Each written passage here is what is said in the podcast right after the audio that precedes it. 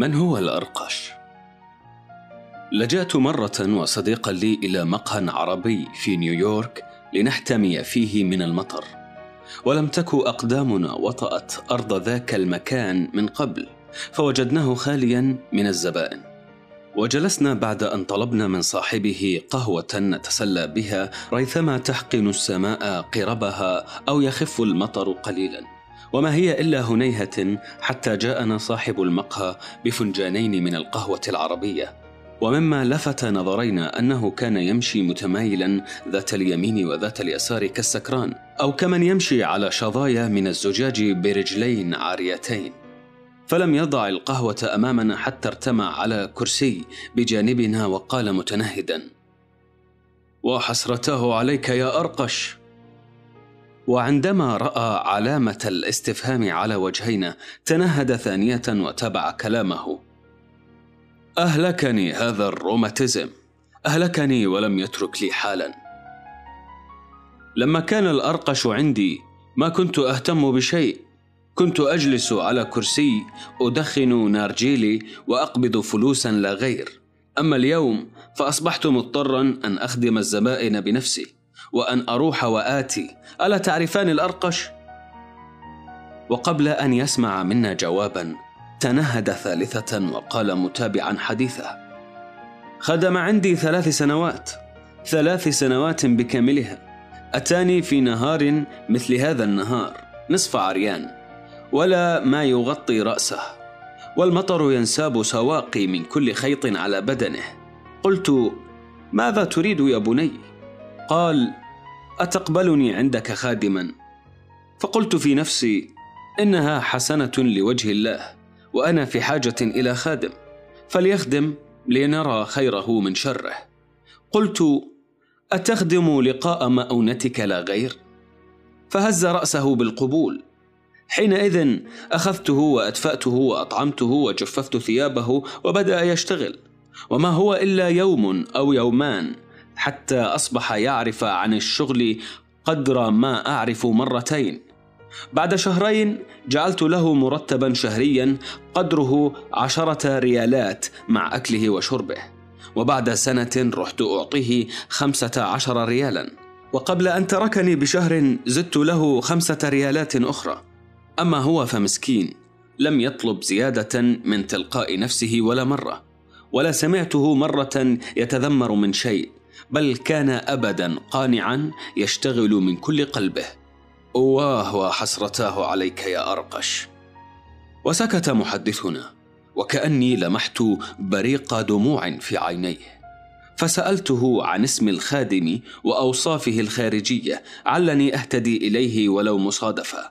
فهز رأسه يمينا ويسارا وأجاب لو كنت أعرف اسمه وأصله وفصله لما كان قلبي حزينا هو قصير نحيف البنية للغاية شعره أسود طويل عيناه سوداوان كبيرتان غارقتان تحت حاجبيه وجهه مشوه بالجدري. لذاك لقبناه بالأرقش. نسأله عن اسمه فيجيب لا أعرف. اسم أبيك لا أعرف. من أين أنت؟ وكم لك من العمر؟ لا أعرف. أغرب منه بين الناس لا رأت عيني ولا يمكن أن ترى. مجنون كلا. ما هو بالمجنون؟ يكتب ويقرأ العربية والإنجليزية والإسبانيولية والفرنسية والله يعرف ماذا بعد. إنما لا تقدر أن تجعله يفتح فمه ولا بألف حيلة. يروح ويجيء ساكتا. تطلب منه غرضا فيأتيك به كالبرق ولكن ساكتا. خدم عندي ثلاث سنوات فما كان يكلمني أو يكلم الناس إلا نادرا بأكثر من نعم ولا. وحين لا يكون عندنا زبائن كان يجلس وحده على كرسي ويسند رأسه بيديه ويأخذ يحملق في الأرض أمامه ساعة ساعتين ثلاث ساعات وهو يكاد لا يتحرك كأنه مسمر في مكانه أو كأن عينيه من زجاج. لا لا أغرب من هذا الرجل ما رأيت ولن أرى. لا يأكل لحما ولا سمكا بقي عندي سنتين وما كان يخرج من المحل إلا قليلا. أما في المدة الأخيرة فقد أخذ يروح ويجيء. عندها بلغت الدهشة مني ومن صديقي منتهاها وراح يتاكلنا الشوق إلى معرفة أكثر مما عرفناه عن ذلك الرجل الغريب. فسألنا محدثنا أن يطلعنا على عنوان البيت الذي كان يسكنه خادمه. فنهض للحال وقادنا إلى وراء حاجز من الخشب في مؤخر المقهى وهناك أنار قنديلا من الغاز قائلا هنا كان يسكن وهنا كان يقضي لياليه تأملنا المكان حوالينا فإذا به مزدحم بصناديق من الخشب وعلب من القهوة مبعثرة هنا وهناك وزجاجات مرطبات ومشروبات روحية. خلا زاوية رأينا فيها لوحين من الخشب ممدودين فوق صندوقين وعليهما ملاءة من المقصور ولحاف من الصوف ووسادة، وبجانبهما صندوقان الواحد فوق الآخر مغطيان بجرائد عربية فوقها زجاجة من الحبر وبجانب الزجاجة قلم. وفي زاوية أخرى مغسلة ومستودع للفناجين والصواني والكؤوس وموقد غاز لإعداد القهوة فتضاعفت دهشتنا لما رأيناه. وسألنا صاحب المقهى متى ذهب خادمه ولم يرجع؟ فأجاب أن قد مر أكثر من أسبوعين على غيابه. وإذ حاولنا أن نعزيه بقولنا إن خادمه قد يعود قريبا هز رأسه طويلا وتنهد عميقا وقال مات الأرقش مات. لو كان لا يزال حيا لرجع قبل الآن وحسرتاه عليك يا أرقش. وقفت وصديقي حائرين مبهوتين وكان المطر قد انقطع. فهممنا بالخروج ولكن خطر لي وأنا في الباب أن أسأل صاحب المقهى عما إذا كان الأرقش لم يترك بعده اثرا أو شيئا من حطام الدنيا. ففكر قليلا وحك رأسه على مهل ثم انطلق متاوها إلى ما وراء الحاجز الخشبي وعاد بصندوقة صغيرة قائلا هذا كل ما تركه. وقبل أن نسأله امرا فتح الصندوق فإذا فيها كتاب العهد الجديد ودفتر بسيط. فتناولت الدفتر وإذا بي أقرأ على غلافه كلمة مذكراتي مكتوبة بأحرف كبيرة وأجد فيه عددا مطويا من جريدة أجنبية. وقبل أن أهتم بمعرفة ما تحتويه تلك المذكرات سألت صاحب المقهى إذا كان يرضى أن يبيعني الدفتر وكنت مستعدا أن أدفع له مهما طلب مني لكنه رفع إلي نظره بدهشة شديدة وقال أبيعه؟ وهل هو من الجواهر كي أبيعه؟ إن هو إلا دفتر بسيط بارك الله لك فيه فصاحبه وحسرتاه عليه راح ولن يعود أما أنا فلا كتابة ولا قراءة. بارك الله لك فيه يا أفندي. فقد اذكرونا من حين إلى حين وتفضلوا شرفونا أهلا وسهلا بكم. المحل محلكم. اجعلوها عودة. فوعدناه خيرا وانصرفنا. وأنا أكاد لا أتصبر حتى أبلغ بيتي لأطالع مذكرات الأرقش. أما الآن وقد تلوتها بدل المرة مرات وقد انقضى على غياب صاحبها ردح من الدهر. فلست أرى بأسا من نشرها لعل بعض القراء يجد فيها مثل ما وجدته من المتعة والسلوى. وأما طريقة الأرقش في تدوين مذكراته بذكره أيام الأسبوع لا غير. دون تاريخ اليوم والشهر والسنة فلا يمكنني الاعتراض عليها وإن لم أفهم الغاية منها. هذا كل ما أعرفه عن الأرقش فلا تسألوني زيادة. مذكرات الأرقش. الاثنين. الناس قسمان متكلمون وساكتون. أنا قسم الإنسانية الساكت وما بقي فمتكلمون. أما البكم والرضع فلغاية ختمت الحكمة الأزلية على أفواههم فلا يتكلمون. في حين أني ختمت على فمي بيدي وقد أدركت حلاوة السكوت ولم يدرك المتكلمون. مرارة الكلام. لذاك سكت والناس يتكلمون. الأربعاء. أنا ناسك بين الناس والتنسك بين الناس أين من هوله التنسك بين الوحوش. فأنت تستطيع أن تأمن جانب الوحش وأن تكسب ألفته باللين والمحبة. وإن أخفقت وغضب الوحش عليك فهو لا يمزق منك غير جسدك. أما الناس فيحسبون اللين والمحبة منك ضعفا ويتحاشون إلحاق أقل ضرر بجسدك الفاني خوفا من قوانين سنوها في حين يستحلون جعل روحك الأبدي مشاعا للشارد والوارد. ولا قانون يصدهم ولا محكمة. لذلك تركت جسدي مشاعا لألسنتهم وسيجت روحي بالسكوت. رأوا آثار الجدري في وجهي فلقبوني بالأرقش. أما روحي الملتف بالسكوت البعيد عن أبصارهم الكثيفة فلم يجدوا له اسما. لذاك يحسبونني مختل الشعور ولكني من وراء سكوتي أستطيع أن أبصر ما في قلوبهم وأقرأ ما في أفكارهم لأنني أحكم على أفكارهم لا بما ينطقون بل بما لا ينطقون. لذاك سكت والناس يتكلمون. الخميس. ما ذاك فكري؟ لكم يؤلمني كلما سمعت أحدا يتكلم باجتهاد وحدة وإخلاص ثم يعود فيقول لسامعه أو سامعيه ما ذاك فكري ولو أحيل الأمر إلي لوضعت في آخر كل كتاب سطرته يد بشرية ونقشت على كل تمثال نحته مثال وصورة مد خطوطها مصور وخطاب فه به خطيب وقصيدة نظمها شاعر. ومقال حبره كاتب وعبارة نطق بها ناطق هذه الكلمات الثلاث ما ذاك فكري ولماذا؟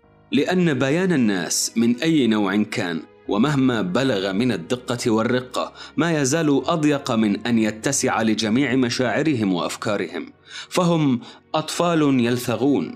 وأنا وإن كنت أكتب هذه المذكرات لنفسي لا للناس سأضع في آخرها ما ذاك فكري. الصدق بالنيات لا بالبيان والنيات يحجبها البيان. لذلك كان الناس في عذاب مستمر وقد اختلط عليهم صادقهم وكاذبهم.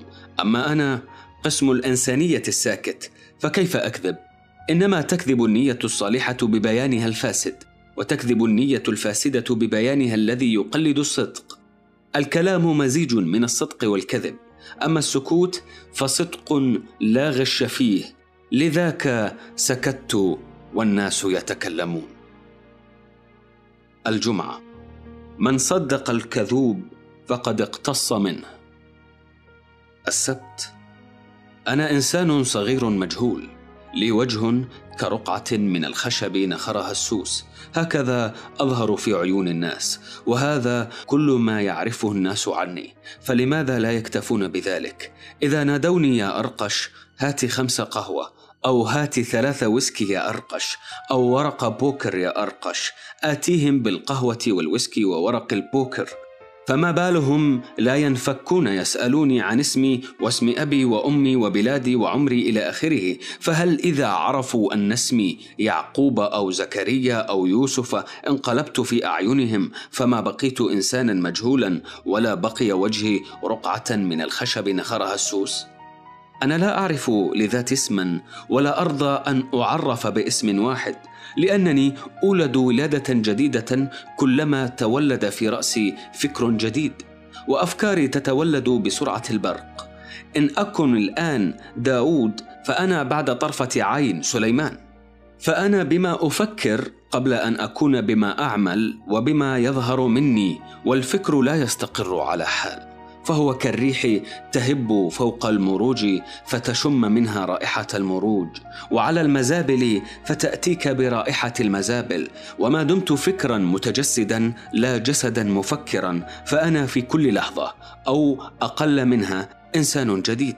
أما جسمي وإن تغير فتغيره بطيء والخشبة التي نخرها السوس لا تعود صقيله لذاك أنا أرقش وسأبقى أرقش إلى أن أخلع هذا الثوب وأرتدي سواه أو كما يقول الناس إلى أن أموت.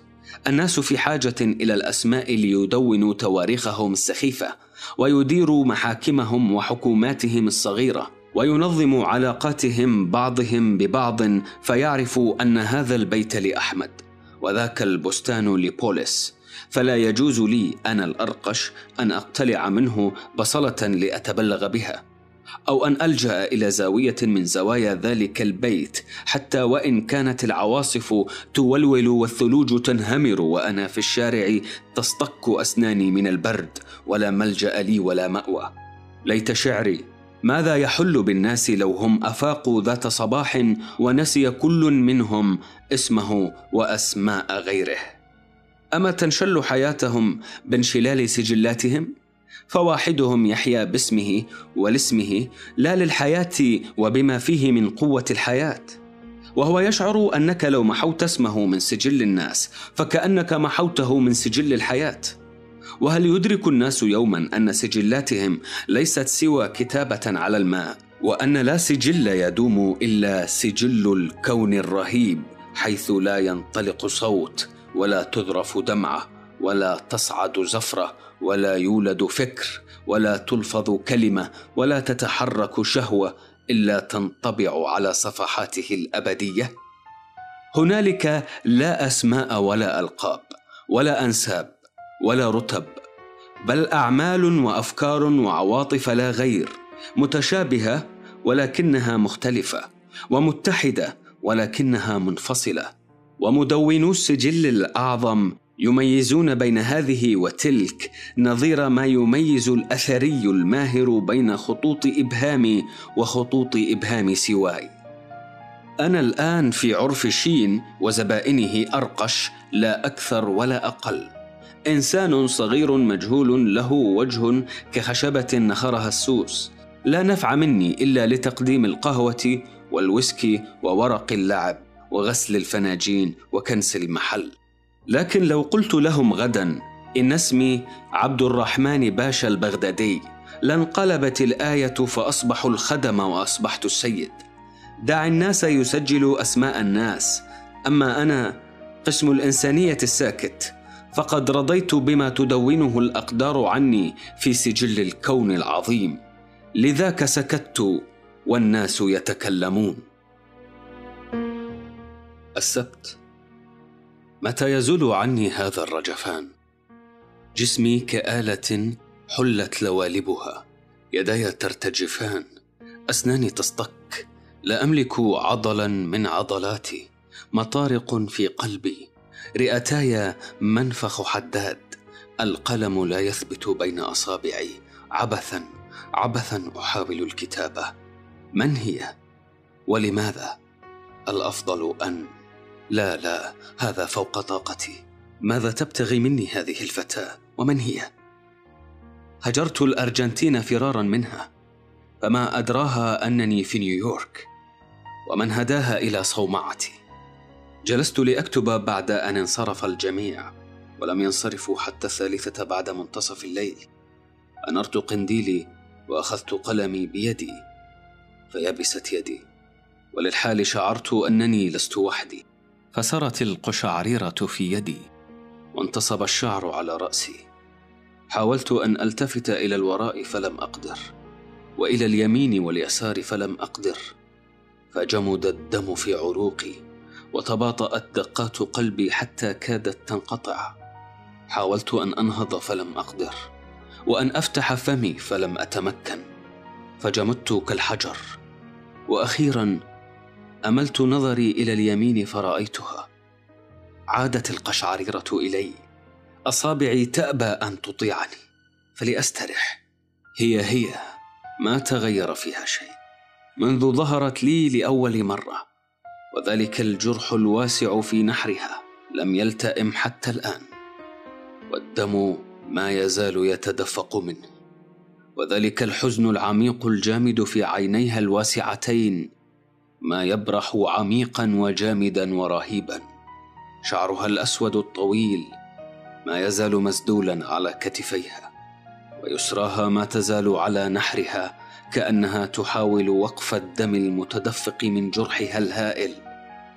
وجهها كالعاج لا حياة فيه لكن عينيها رفعت نظري إليهما فخيل إلي أن كل أحزان البشرية وآلامها تحدق إلي من خلف أهدابها. جامدتان لا تتحركان لكنهما أعمق من اللجة. لا انتقام فيهما ولا ثورة ولا مرارة بل حزن لا قرار له. وسؤال بل توسل. لماذا تتوسل إلي؟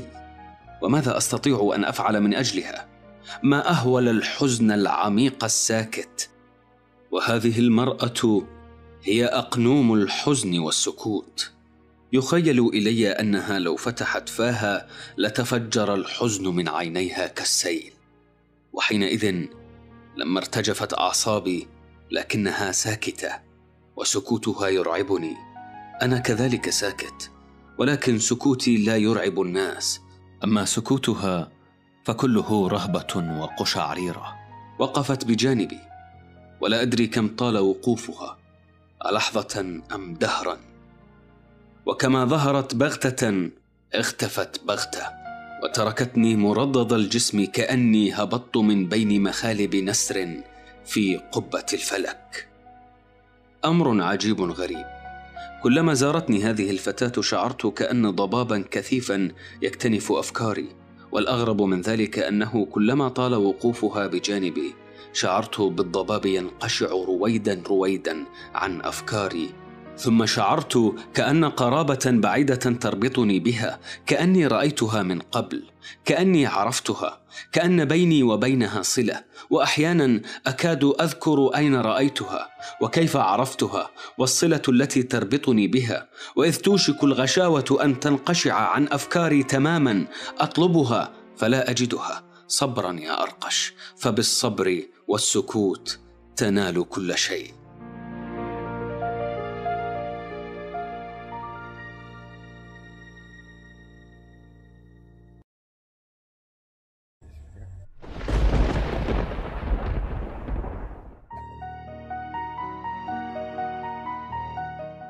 الأربعاء. لقد اشتاقت نفسي عرائس الليل وصومعتي لا نافذة فيها أرقب منها النجوم. ولو كانت فيها نافذة لما مكنتني من رؤية كوكب واحد. لأن يد الإنسان قد فعلت كل ما في وسعها لتحجب النجوم عن عينيه.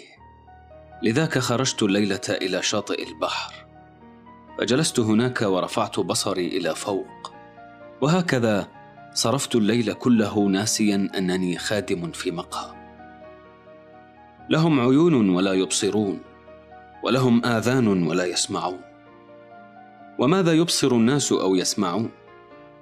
كانوا يمرون من حولي بالمئات وأبصارهم لا ترتفع عن الأرض وآذانهم لا تسمع سوى دندنة أصواتهم وثرثرة ألسنتهم التي لا تكل ولا تمل من التحدث عن حاجاتهم الجسدية وشهواتهم الأرضية وآمالهم الحقيرة. سمعت واحدا يقول ما ألطف هذه الليلة وهو يعني أنها دافئة والبشر يقيسون الطبيعة بميزان الحرارة. وسمعت آخر يقول ما أجمل النجوم لكنه كان ينظر إلى ما بين قدميه.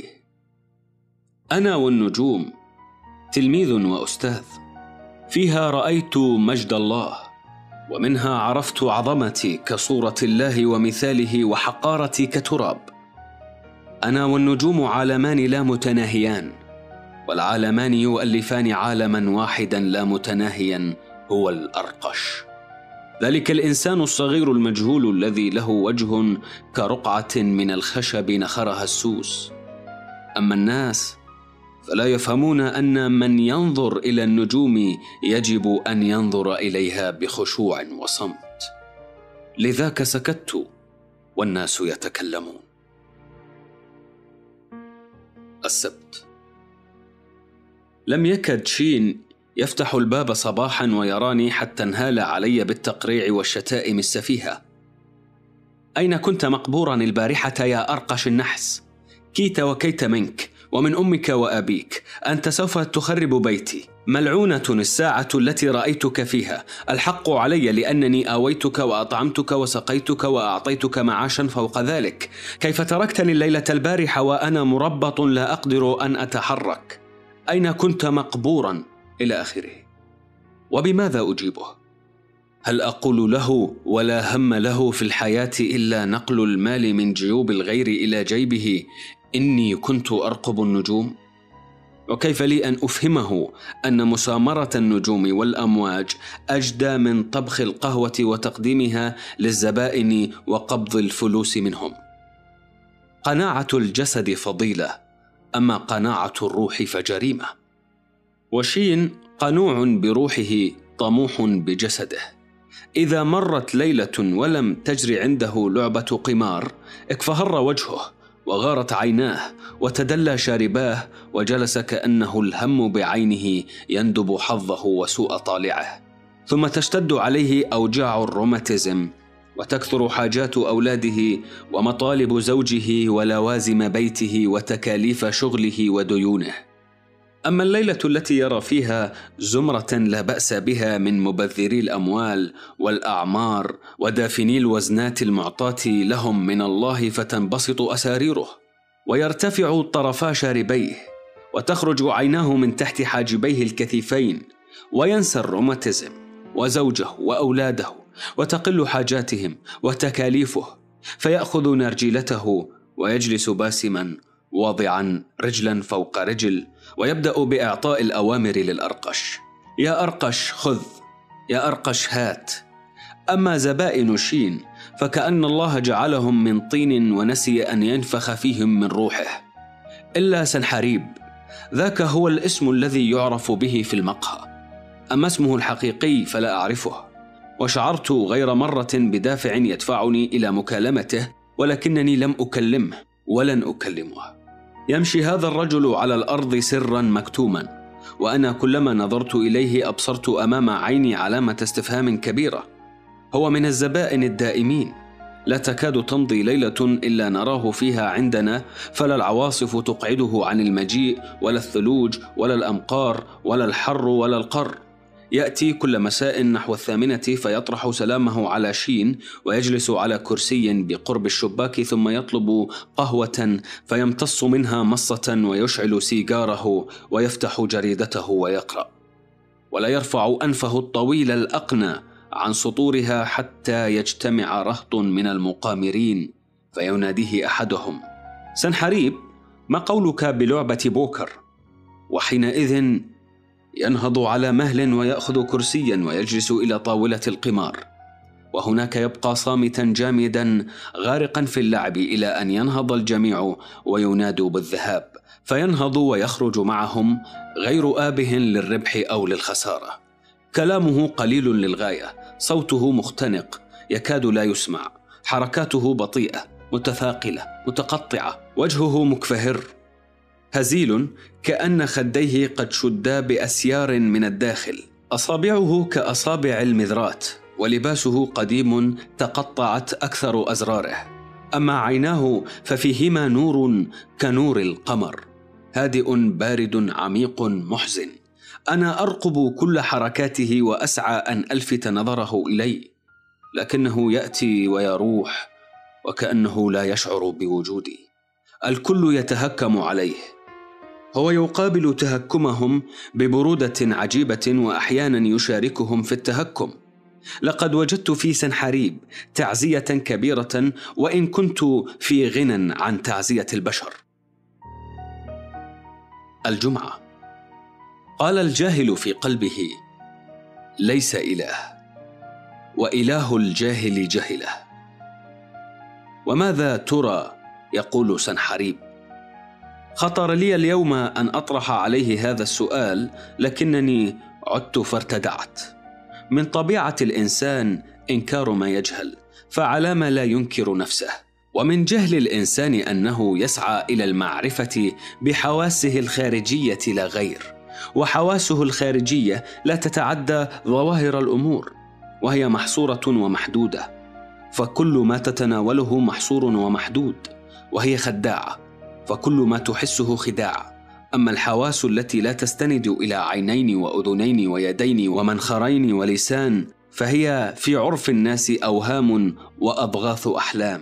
ولو قلت لأحدهم إن له عينا باطنية وأذنا ليست من لحم ودم وإنه بالتأمل والسكوت يبصر ما لا تبصره العين ويسمع ما لا تسمعه الأذن. ولو قلت له ذلك لرماك بالطيش والجنون. وكيف لمن يبصر ما لا يبصره الناس ويسمع ما لا يسمعونه إلا أن يكون مجنونا في عرف الناس؟ كثرة الكلام ملهاة للفكر والبشر يهربون من السكوت والتأمل فأنى لهم أن يدركوا الله. والذين ينادون باسم الله من غير أن يدركوه بالتأمل والسكوت من غير أن يجدوه في أنفسهم إنما ينادون باسم لا مسمى له. ولو أن البشر عرفوا الله لما قسموه إلى عبراني ومسيحي ومسلم وبوذي ووثني. ولما أهرق إنسان دم إنسان ولا أبغض إنسان إنسانا من أجل الله.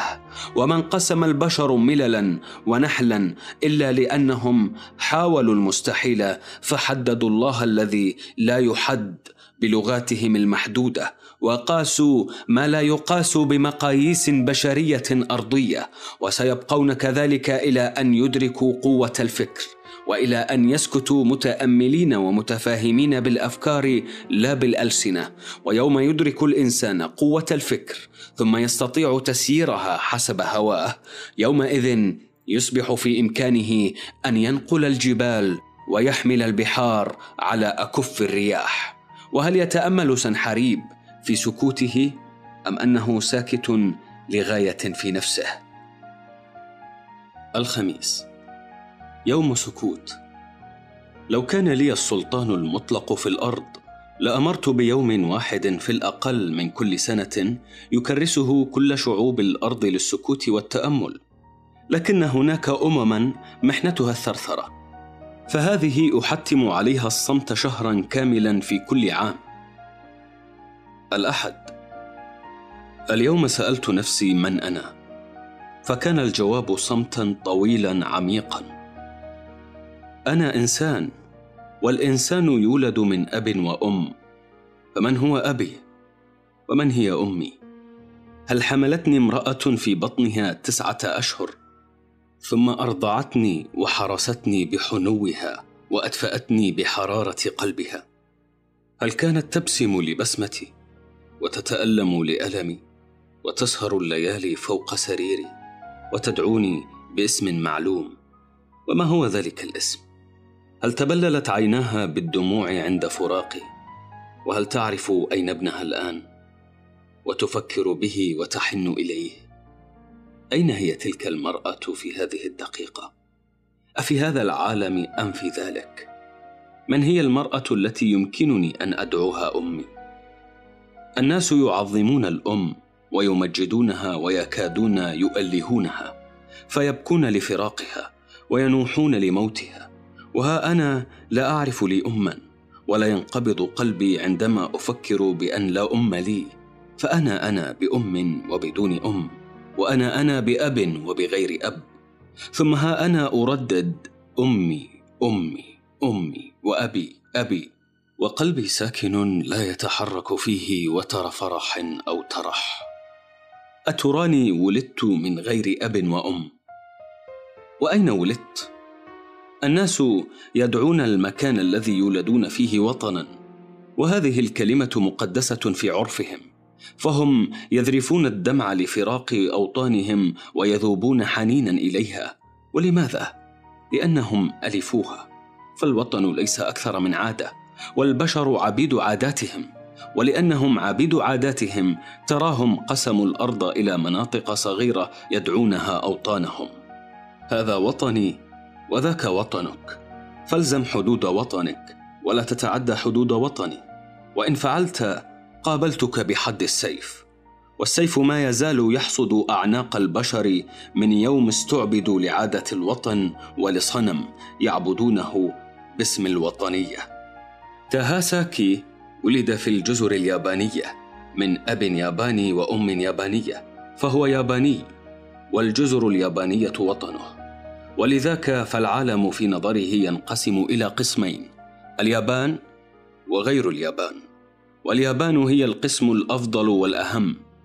لكن هينغلي كاي ولد في الصين من أب صيني وأم صينية فالصين وطنه.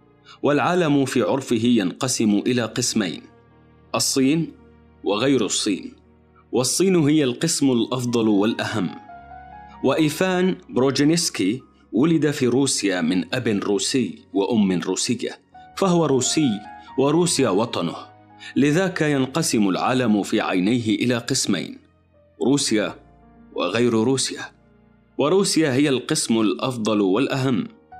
وهكذا قل في سائر شعوب الأرض أما أنا قسم الإنسانية الساكت فما أدري ولا يهمني أن أدري أين ولدت أو ممن ولدت لذاك لا وطن لي ولو كان لي وطن لتبرأت منه فأنا ابن العالم الأوسع لابن جرم صغير ندعوه الأرض ولو كانت الأرض بكاملها لي ثم جاءني زنجي من إفريقيا يزاحمني على فتر منها لتخليت له عنها بأسرها وأما تهاساكي فلو كان له نصف الأرض وكان لهينغلي كاي النصف الآخر لقام يزاحم هينغلي كاي على نصفه مدفوعا بعامل الوطنية وحب الوطن.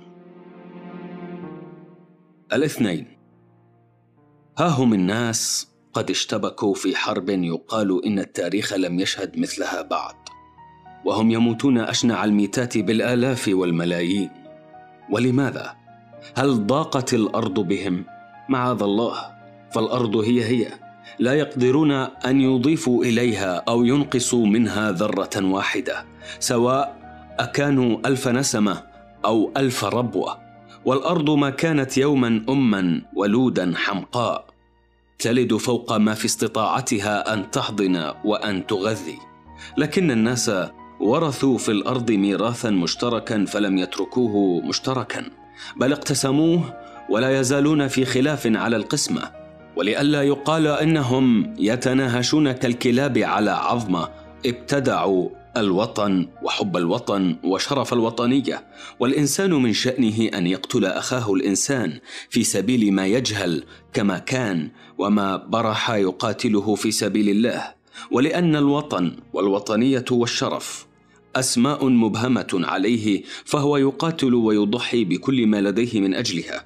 لعل أكره ما يكرهه الناس الحرب فهي في نظرهم شر عظيم ولكنه شر لا مناص منه. وهي شر في اعتقادهم لكثرة ما يهرق فيها من الدماء وما يدمر من المساكن ويتلف من الخيرات ثم لكثرة ما تسببه من الآلام للمحاربين وغير المحاربين بالسواء. ويا ليت شرها اقتصر على ذلك لا غير فالطبيعة من دأبها أن تعوض عن الدم المسفوح بدم جديد وعن الأموات بالأحياء وعن الخيرات المتلفة بخيرات سواها وأن تكفن الألم بأكفان من السلوان. لكن شر الحرب الأكبر هو في قتلها الروح قبل الجسد بتحويلها قوى الإنسان عن عدو في نفسه إلى عدو خارج عنه. وما من عدو للإنسان غير نفسه. هكذا تقول الحرب لفون شوستر. مثلا اسمع يا فون شوستر أنت رجل لا تعرف شيئا عن نفسك وعن خالقك وعن غايتك من وجودك وأنت كذوب ونمام ومحتال. وأنت تشتهي ما لقريبك فتسرق وتقتل وتزني بالفكر وبالفعل. وأنت تقامر وتسكر وتضرب زوجك لسبب ولغير ما سبب. وأنت معذب أشد العذاب بقلبك وفكرك وجسدك. ولكم سمعتك تتمنى لو لم تولد. لا بأس يا فون شوستر. فهذه الأمور كلها ليست بشيء لأنك ولدت في ميونخ. فأنت ألماني قبل كل شيء وبعد كل شيء. وألمانيا وطنك وأنت من غير شك تحب وطنك وعاطفتك الوطنية حية. أو تعرف من هو عدوك يا فون شوستر؟ ما هو الجهل ولا السكر ولا الكذب ولا النميمة ولا الزنا ولا ضعف الإرادة ولا ضيق أبواب الرزق وما يسببه لك من سويداء ووجع. إن عدوك هو جان جاردينيه لأنه لم يولد في ميونخ. ولا في بادن ولا في دانتسيغ بل وراء حدود ألمانيا. والأغرب من ذلك أنه لا يتكلم الألمانية ولا يأكل ما تأكل ولا يلبس ما تلبس ولا وجهه أشقر كوجهك. هذا هو عدوك. فاستل سيفك واقطع عنقه وحينئذ تنزل عليك السعادة في سلة من السماء.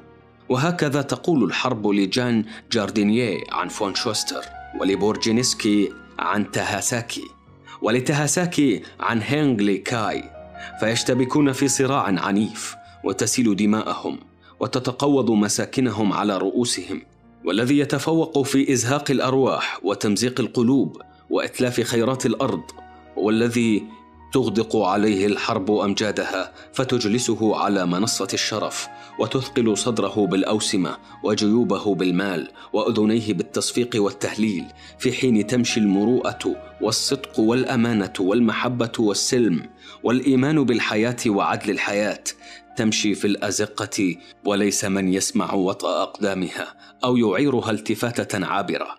من سيئات الحرب أنها تجلس البطولة الزائفة على عرش البطولة الحقه فتدعو الذي يقهر أخاه الإنسان بطلا وتبالغ في تمجيده وتكريمه والذي يقاهر نفسه ليحسن معاملة أخيه الإنسان تدعوه جبانا وتنبذه نبذ النواة. أنا في عرف شين وزبائنه جبان لأني أتحمل في كل يوم من تهكمهم وازدرائهم ما لو كان موجها إلى سواي. لاستل خنجره وأشغل كفه بالضرب يمينا وشمالا دفاعا عن شرفه. لكني أرفض أن ألهو عن عدو مقتدر في نفسي بأعداء ضعفاء ليسوا أهلا لأن أنفخ ضدهم نفخة في الهواء دفاعا عن شرفي. فشرفي الحقيقي أبعد من أن تصل إليه ألسنتهم وأطهر من أن تدنسه بذاءتهم. هو بعيد عنهم بعد أفكاري عن أفكارهم. لذاك سكت والناس يتكلمون.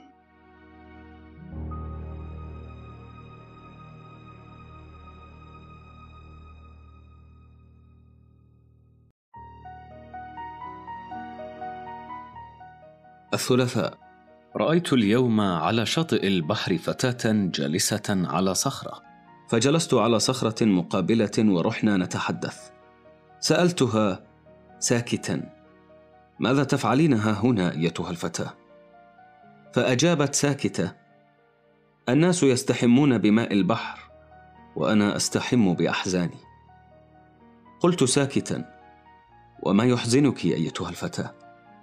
قالت ساكتة فتشت طويلا عن فتى أحبه فلم أجد.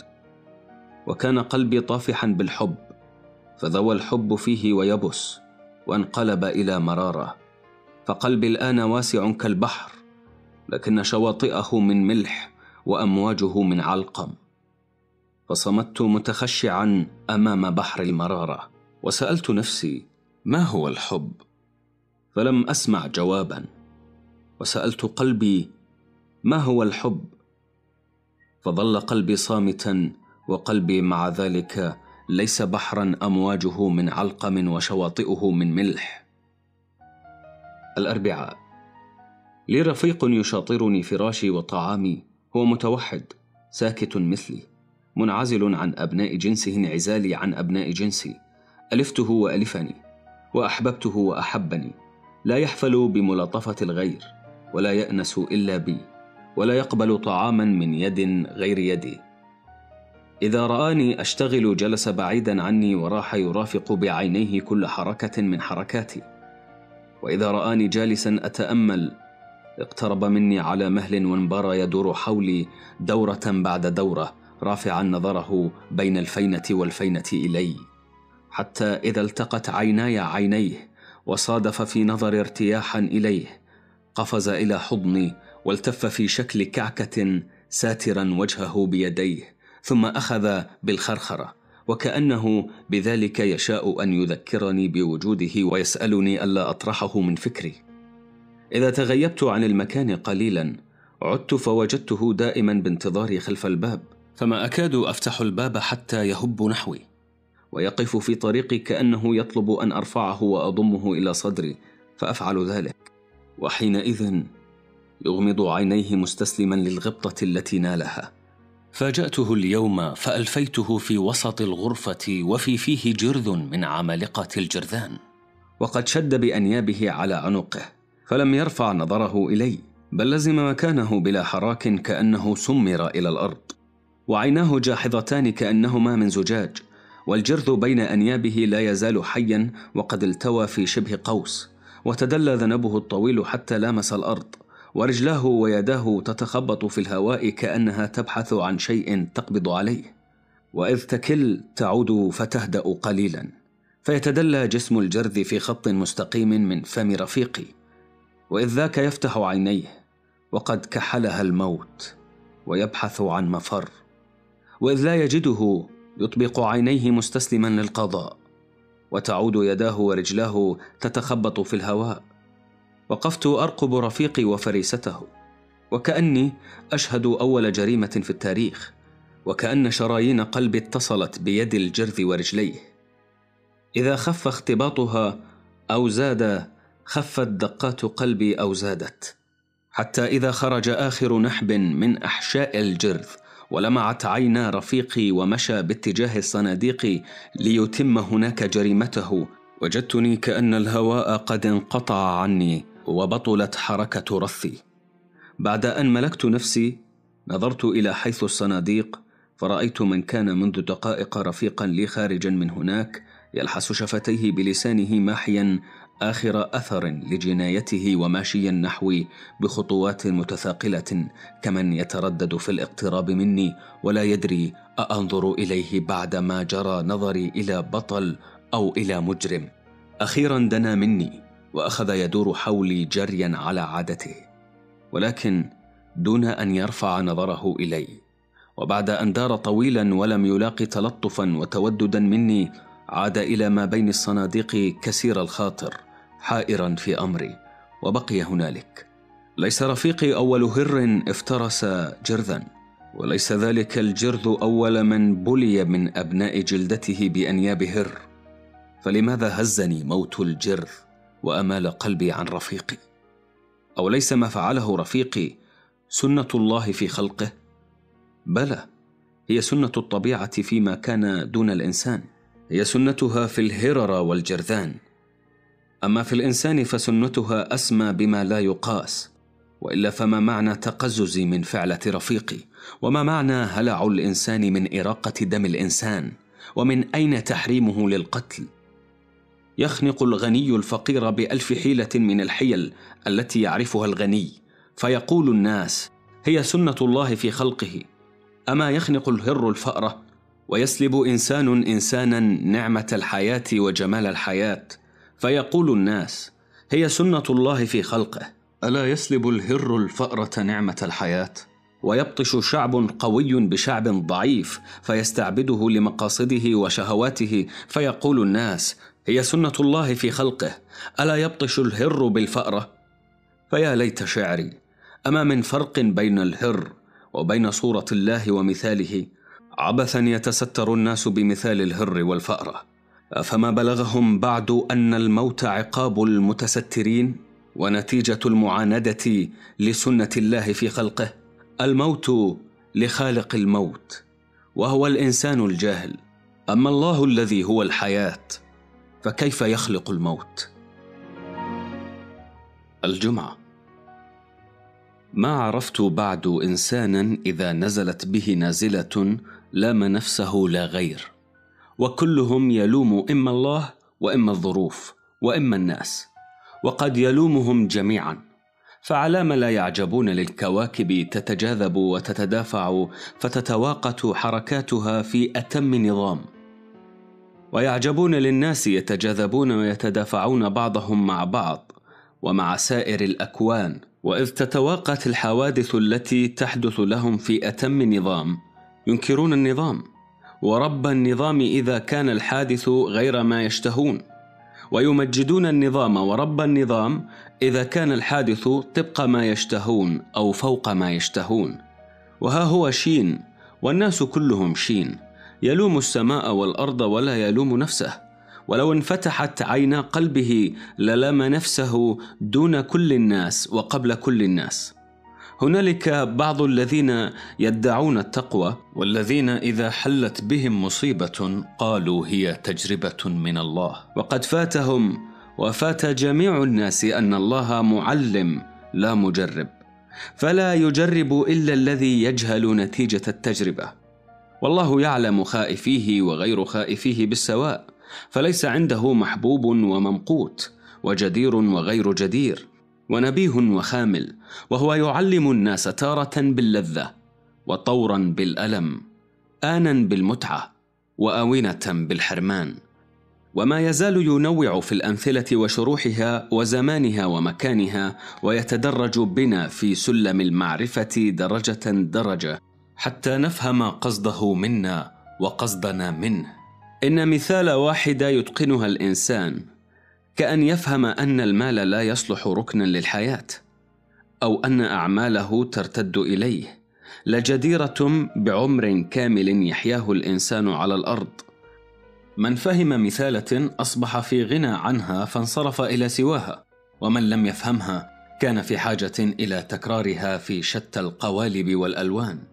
لذلك لا تنفك الأوجاع بأصنافها تفتك بالناس لأن الناس ما تعلموا بعد أن الهرب من الوجع إلى اللذة هو وجه آخر للوجع أو هرب من مثالة لم يفهموها إلى أخرى لا يفهمونها وأن لا ملاذ من الوجع إلا بمعرفة ما يتطلبه منا المعلم الأكبر والعمل به.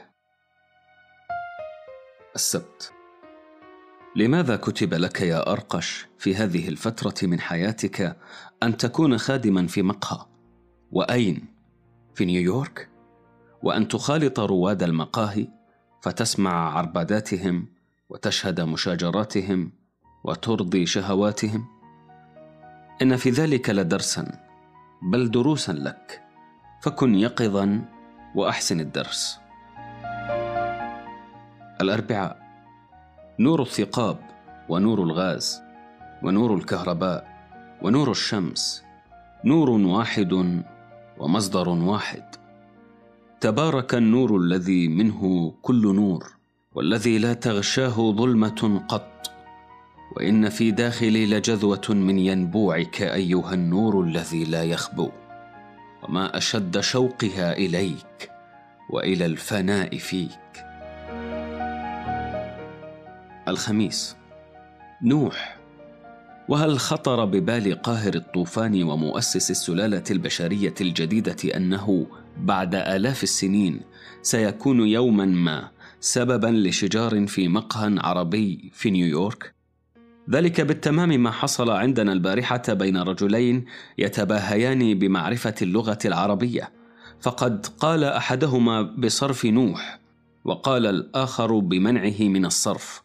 فكان جدال وكان خصام وصياح وإذا بالكراسي والصحون والفناجين تتطاير. وكان نصيب سنحريب الذي شاء أن يلعب دور المصلح أن هبط كرسي على رأسه فتمايل كالسكران ثم هوى إلى الأرض مدرجا بالدم المتدفق من رأسه. لا أذكر ماذا جرى بعد ذلك لأن منظر الدم أفقدني شعوري. وقد أفقت من غيبوبتي فإذا بي في فراشي والظلمة تغمرني وتغمر المكان. حتى اليوم لم أشعر بحاجة إلى رفيق. أما الآن فكأن السكينة تضغط علي من كل جانب ورفيق وحدتي قد اختفى منذ قتله الجرذ ولم يرجع. وحبذا لو يعود الآن فأنا مستعد لأن أصفح له عن كل آثامه. الجمعة سنحريب في المستشفى وصارف نوح ومانعه من الصرف في السجن. ونوح ما يزال ثلاثيا معتل العين. لله ما أسرع الناس في خلق أسباب الشقاق وما أبطأهم في خلق أسباب الوفاق. وهل من شيء في عالم الناس لم يكن يوما من الأيام مدعاة للخصام بين اثنين أو أكثر؟ ولعل أغرب ما في شؤون الناس ادعاؤهم أنهم يختصمون على الحق. ومتى يدرك الناس أن الحق ينفر من كل خصام وأنهم ما اختصموا يوما من الأيام إلا على باطل؟ ثم متى يدرك الناس أن اللغة وجدت لخدمتهم ولم يوجدوا لخدمة اللغة؟ وأن ليس على وجه الأرض لغة كاملة بتركيبها؟ كافية لتأدية كل انفعالات النفس وتموجات العواطف والأفكار وأن لا نفع من إيه قاعدة لغوية إلا بقدر ما ترفع من الالتباس وتساعد في دقة التعبير. أما القاعدة التي لا ترفع التباسا ولا تساعد في دقة التعبير فهي قيد من حديد. إن أوسع اللغات وأجملها أبسطها. تلك هي لغة الأفكار والقلوب. أما لغة الشفاه والألسنة فسلم يصعد به البشر إلى لغة الأفكار والقلوب فأبعدهم عنها أكثرهم قواعد وأدناهم من أسفل السلم وأقربهم منها أقلهم قواعد وأعلاهم في السلم. ويل لشعب لا يتغير ولا تتغير لغته في عالم سره التغير. إنه كبركة ماء لا منفذ للماء منها أو إليها تملأها الرياح والسيول اقذارا فلا تلبث أن تكثر حشراتها وتنتشر منها الأوبئة وروائح الانحلال. الأحد أنا والزمان فارس ومطية فلا هو يسبقني ولا أنا أسبقه ومتى نبلغ الهدف فنحن لا فارس ولا مطية وإني لاشفق على الذين يسابقون الزمان فإذا بهم ما يبرحون حيث هم وأحق منهم بالشفقة أولئك الذين يمتطيهم الزمان وما يفتؤون يرددون الوقت من ذهب فيا لثقل ما يحملون. الاثنين التردد ضعف ينجم عن خوف التندم في المستقبل. وقد ترددت أمس قبل أن عزمت على عيادة سنحريب في المستشفى. دخلت غرفته فوجدته في سريره يطالع جريدة ورأسه ملفوف بشاش أبيض وإلى جانبه طاولة عليها عقاقير وأدوات مختلفة. فوقفت في الباب لا أدري ماذا أقول ولساني يأبى الكلام لأطرح عليه السلام. فلبثت صامتا واقتربت منه لعله يبصر ما في عيني من ميل إليه وشفقة عليه. وشعرت بيدي تمتد لمصافحته كأنها مستقلة عن سائر أعضائي.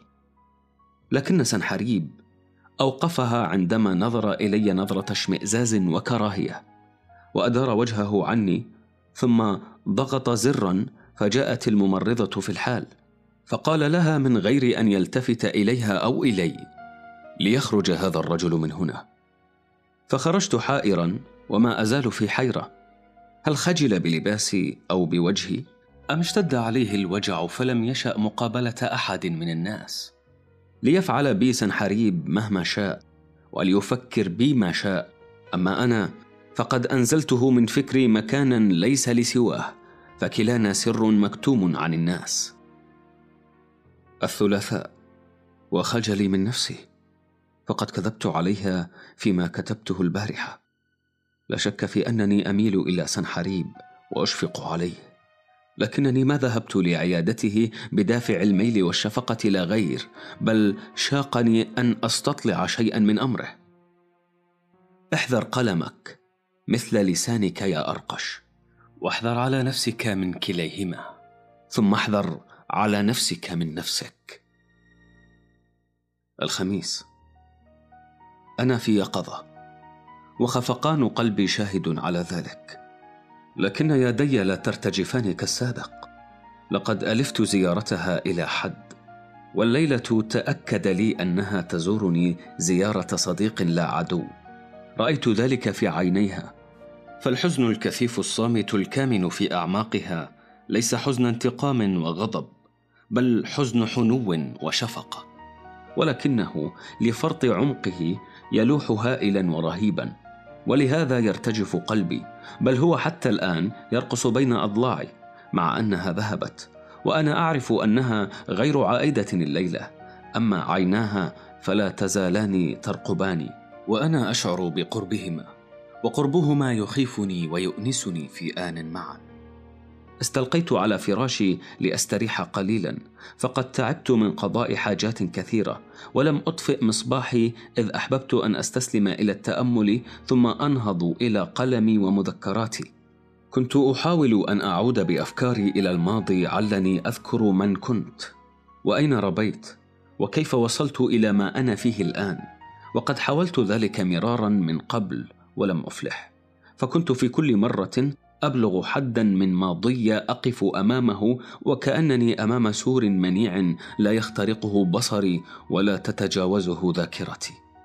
أما الليلة فأوشكت أن أرى بعض ما وراء السور ولكن مصباح انطفا بغتة وإذ نهضت لأشعله أبصرتها واقفة بجانب فراشي فجمت لم أرتجف مثلما ارتجفت في المرة السابقة. لكن قلبي انقبض حتى ذاب واضمحل واكتنف الضباب أفكاري فنسيت بماذا كنت أفكر. لا ظلمة الليل ولا ظلمة أفكاري استطاعت أن تحجب جرحها الهائل عن عيني.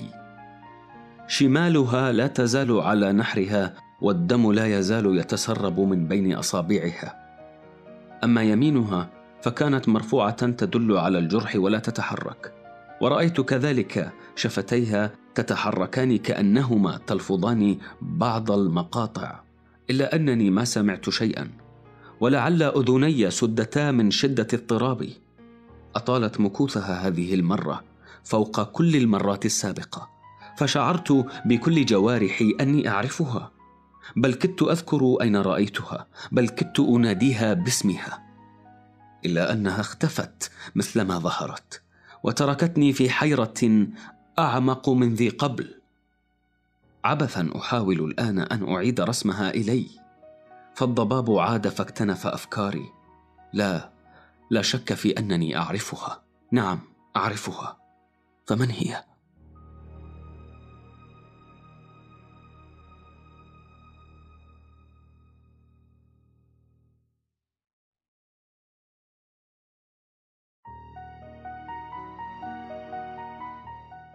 الأحد.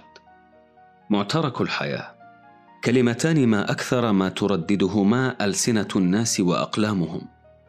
تسمعهما الأذن أو تمر بهما العين. فتبعثان في النفس قلقا وذعرا وقشعريرة ويخيل إليك أن الكون ساحة وغى وأن كل ما في الكون ومن فيه قد اشتبكوا في صراع عنيف. عنيد دام لا رحمة فيه ولا هواده وما من قائد يدير المعركة. وما من مقاتل يأتمر إلا بشهواته ونزاعاته. فالكل يحارب الكل في سبيل ما يراه حقا حلالا له وحراما على سواه. إنه لمعترك الموت. فما شأن الحياة منه؟ ومتى كانت الحياة عراكا إنما الحياة مدرسة ومصهر وقط لم تكن معتركا. وما يتراءى للجهال معتركا ليس غير الأتون أعدته الحياة لصهر أبنائها وتنقيتهم من كل ما علق بهم من رواسب الزمان والمكان لعلهم يدركون أي معدن إلهي هو معدن الإنسان. وما يحسبه الحمقى صراعا من أجل المأكل والمشرب واللذة البهيمية ليس سوى الدروس تلقيها الحياة على عشاقها لتنزع الغشاوات عن عيونهم لعلهم يبصرون أي جمال هو جمال الحياة التي يتعشقون. إنه لجمال مقيم. وما هو من لذائذ البطن والظهر بخل أو بخمر؟ الزائل لا يدوم والدائم لا يزول. فما هو الدائم في كون كله للزوال؟ إنه الزوال بعينه. انقول إن الحياة زوال بل هي ديمومة الزوال. هي القدرة التي تزيل ولا تزول فليعلم المعتركون. أجل مدرسة ومصهر هي الحياة. وهي تصهر وتعلم كل ما اتصل بها ومن اتصل بها من قريب أو بعيد وليس في استطاعة مخلوق أن يعيش منعزلا عنها فكل ما فيها ومن فيها للمصهر وللمدرسة. فهل أحمق ممن يقسمون الناس إلى انعزاليين ومقاتلين؟ إنه لقول هراء. فقد يكون اخو العزلة أقوى الناس شعورا بالنار في مصهر الحياة وأفهمهم لأهداف الناس وأكثرهم كفاية لقيادتهم. كل مقاتل أعمى وهل يصلح الأعمى لقيادة العميان؟ الاثنين. سامحك الله يا أرقش. لقد هدمت حصن عزلتك بيدك. ما كان أغناك عن زيارة سنحريب في المستشفى. لكن ما كان كان ولا يكون إلا ما يجب أن يكون. فلنتقبله بالسرور ولنقل له أهلا وسهلا. هكذا قلت للرسول الذي جاءني أمس من المستشفى برسالة من سنحريب وما أغربها رسالة اكتب وصيتك. وماذا يملك الأرقش يا سنحريب؟ ليوصي به لغيره. إنه لا يملك وجها كخشبة نخرها السوس وذلك الوجه قد أوصى به للدود من زمان. وإن على بدنه لثيابا ولكن لا بدنه ملكه ولا ثيابه ملكه. بل ملك الأرض التي أقرضته إياها وإنه لا يملك اشواقا لافحه لمعرفة نفسه. فلمن عساه يوصي بأشواقه إلا لنفسه. اذا ماذا يملك الأرقش؟ لا شيء. معاذ الله وكرم الله. فالأرقش يملك من كرم ربه كل شيء. السماء وما فيها والأرض وما عليها فهو من كلها كو وبها كلها يحيا. وهذه كيف يوصي بها ولمن يوصي بها؟ ولا يستطيع التمتع بملكيتها إلا الذين انعتقوا من كل ملك. ولماذا يريدني سنحريب أن أكتب وصيتي؟ وما همه أكتب وصيتي أم لم أكتبها؟ ألعله نبي ينذرني بدنو أجلي؟ وهل لأجلي أجل؟ الأربعاء. أمر غريب. أراني من بعد أن جاءتني رسالة سنحريب أكاد لا أفكر في شيء إلا الموت فكأنه في كل خطوة أخطوها ولقمة أزدردها ونفس أتنفسه وفي كل خيط من الخيوط التي تستر بدني وكأنني ألمسه في كل ما ألمس وأبصره وأسمعه في كل ما أبصر وأسمع ولكن فكرت فيه من قبل ولكن تفكيري اليوم غيره في الأمس. لقد كان الموت علة أدرسها فإذا به اليوم علة تدرسني. كان بعيدا فاقترب وكان اسما فأصبح رسما. تعال أيها الموت تعال نتسامر ونتحاسب. الموت لبيك يا أرقش لبيك. الأرقش ومن أرسلك إلي؟ الموت دعوتني فلبيت. الأرقش أنا دعوتك؟ بلى بلى أنا دعوتك ولكن لماذا دعوتك؟ الموت. أفما قلت لنتسامر ونتحاسب؟ وما هي بالمرة الأولى نتسامر ونتحاسب يا أرقش؟ الأرقش ما أذكر أننا تسامرنا وتحاسبنا من قبل. الموت وكيف تذكر وأنت ما تزال فرخ إنسان؟ وها أنت دعوتني منذ لحظة ثم نسيت. الأرقش فرخ إنسان بل أنا إنسان كامل وإن أكن ضئيل الحجم ويكن لي وجه كخشبة نخرها السوس.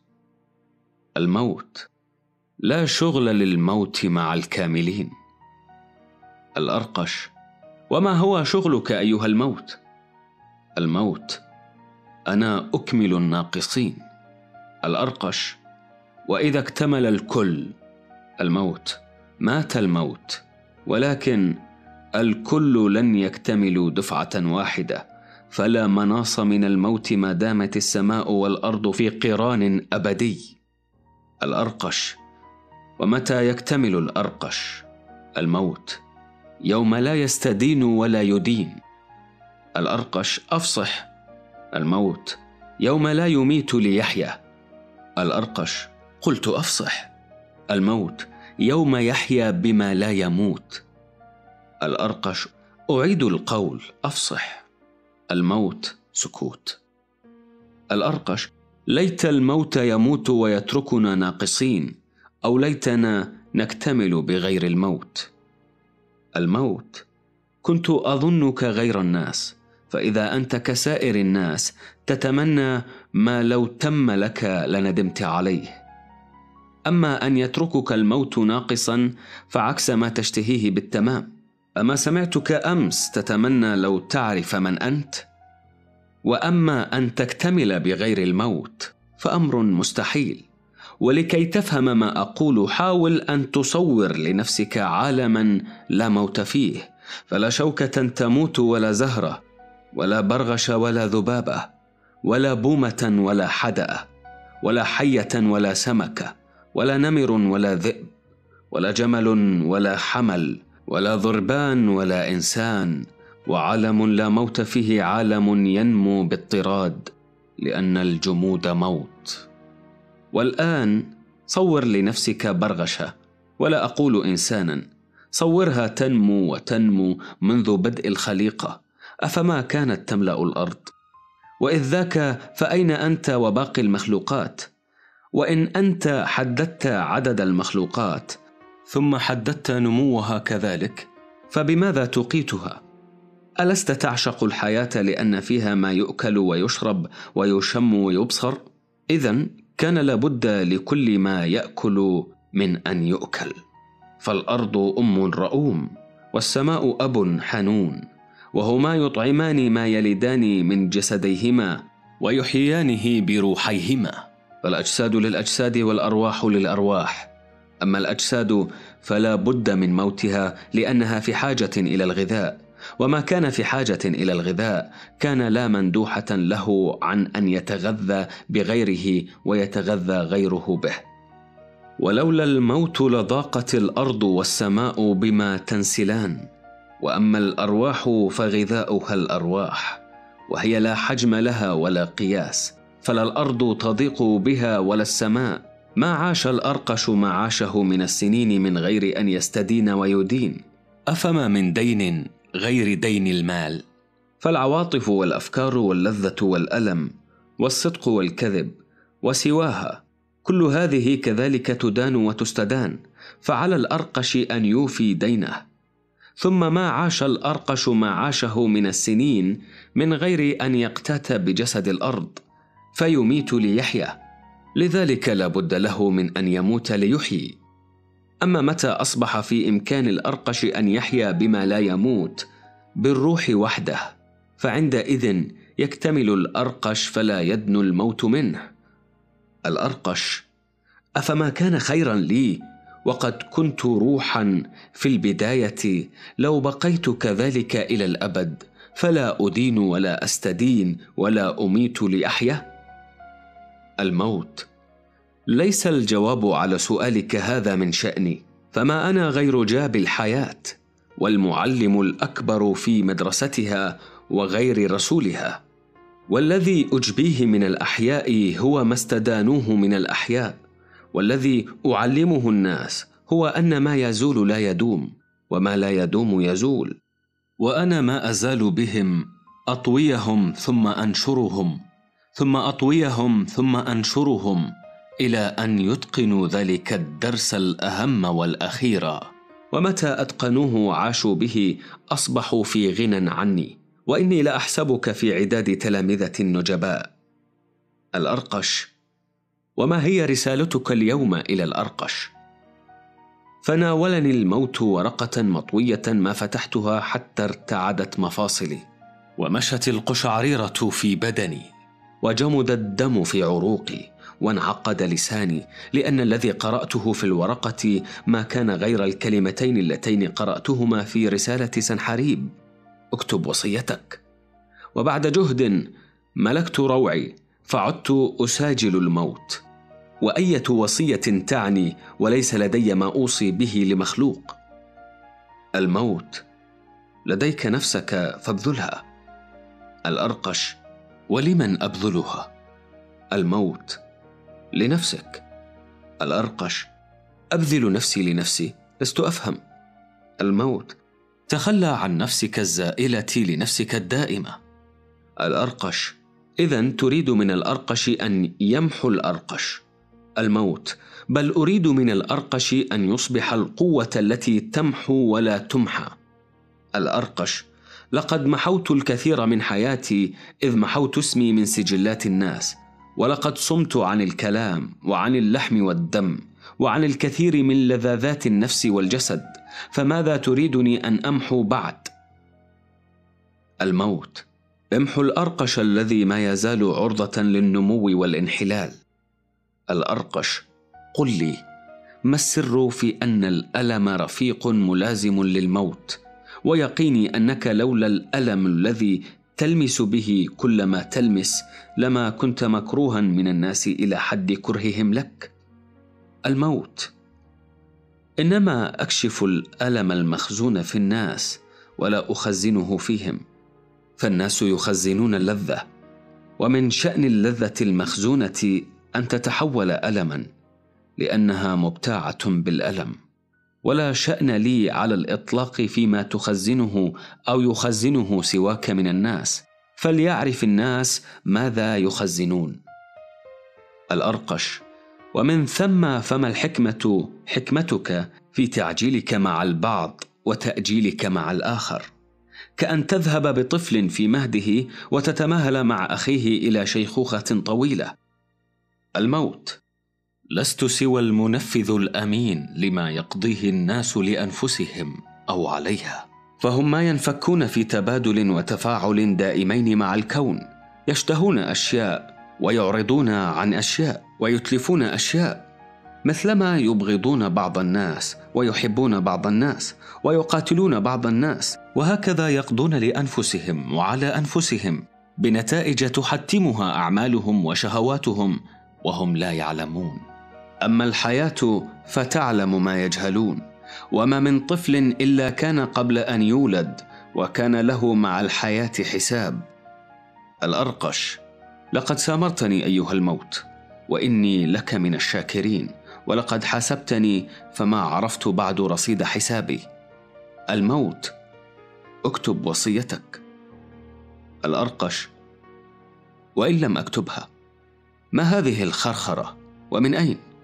هذا أنت يا رفيقي الأمين لقد عاد رفيقي فمرحبا به. وهو يدور من حولي ويترقب سانحة ليقفز إلى حضني. تعال يا رفيقي تعال. مغفورة لك خطاياك لقد أدبر الموت مذ أقبلت. فما أجملك سميرا وما أعذبك مرنما.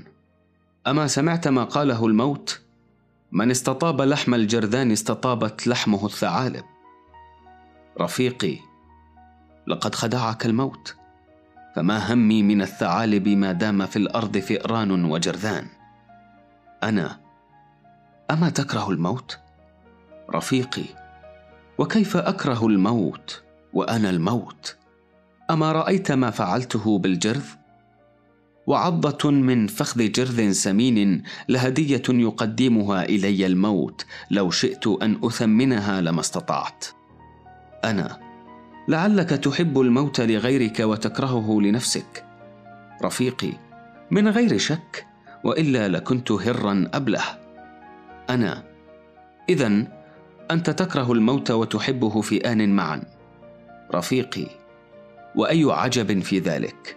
فالموت موتان. موت ننزله بالغير وموت ينزله الغير بنا. موت نحيا به وموت يحيا بنا. حتى الموت في حاجة إلى الحياة إذ لا حياة للموت إلا بالحياة ولولاها لما كان. أنا أتكون الحياة في حاجة إلى الموت كذلك؟ رفيقي من غير شك فهي تحيا به ولولاه لما كانت. والحياة حياتان حياة نحييها وحياة تحيينا. ونظرة من عين هرة كحلاء وقد التهبت أحشاؤها شوقا إلى ما في من بذور الحياة. لهديه تقدمها إلي الحياة تفوق كل أثمان الأرض. أنا لأنت أحذق لسانا من الموت. ولكنك ما قلت لي بعد ماذا تفعل بالموت إذا جاءك الموت؟ رفيقي أموت. أنا وبأوجاع الموت رفيقي أتحملها. أنا وبما ينتظرك بعد الموت أفناء هو أم بقاء؟ رفيقي ذلك من شأن الموت لا من شأني. والذي أقدره أن موتا رباني لن ينساني. أنا أما أنا يا رفيقي فيؤلمني أن أحيا بآلام غيري وأن يحيا غيري بآلامي. فالألم هو عدوي وعدو الناس الأكبر. ولعله المنبه الأعظم من حياة الألم إلى حياة لا يطالها ألم. لذاك أنشد تلك الحياة. أتحسبني أنشد ماء في سراب؟ رفيقي قد يكون السراب انقع للظما من الماء. أنا قد يكون قد يكون وهل كتبت وصيتك؟ أفقت في الصباح والقلم بين أصابعي ورأسي على المنضدة أمامي والمصباح ما يزال يشتعل وبين شفتي هاتان الكلمتان اكتب وصيتك.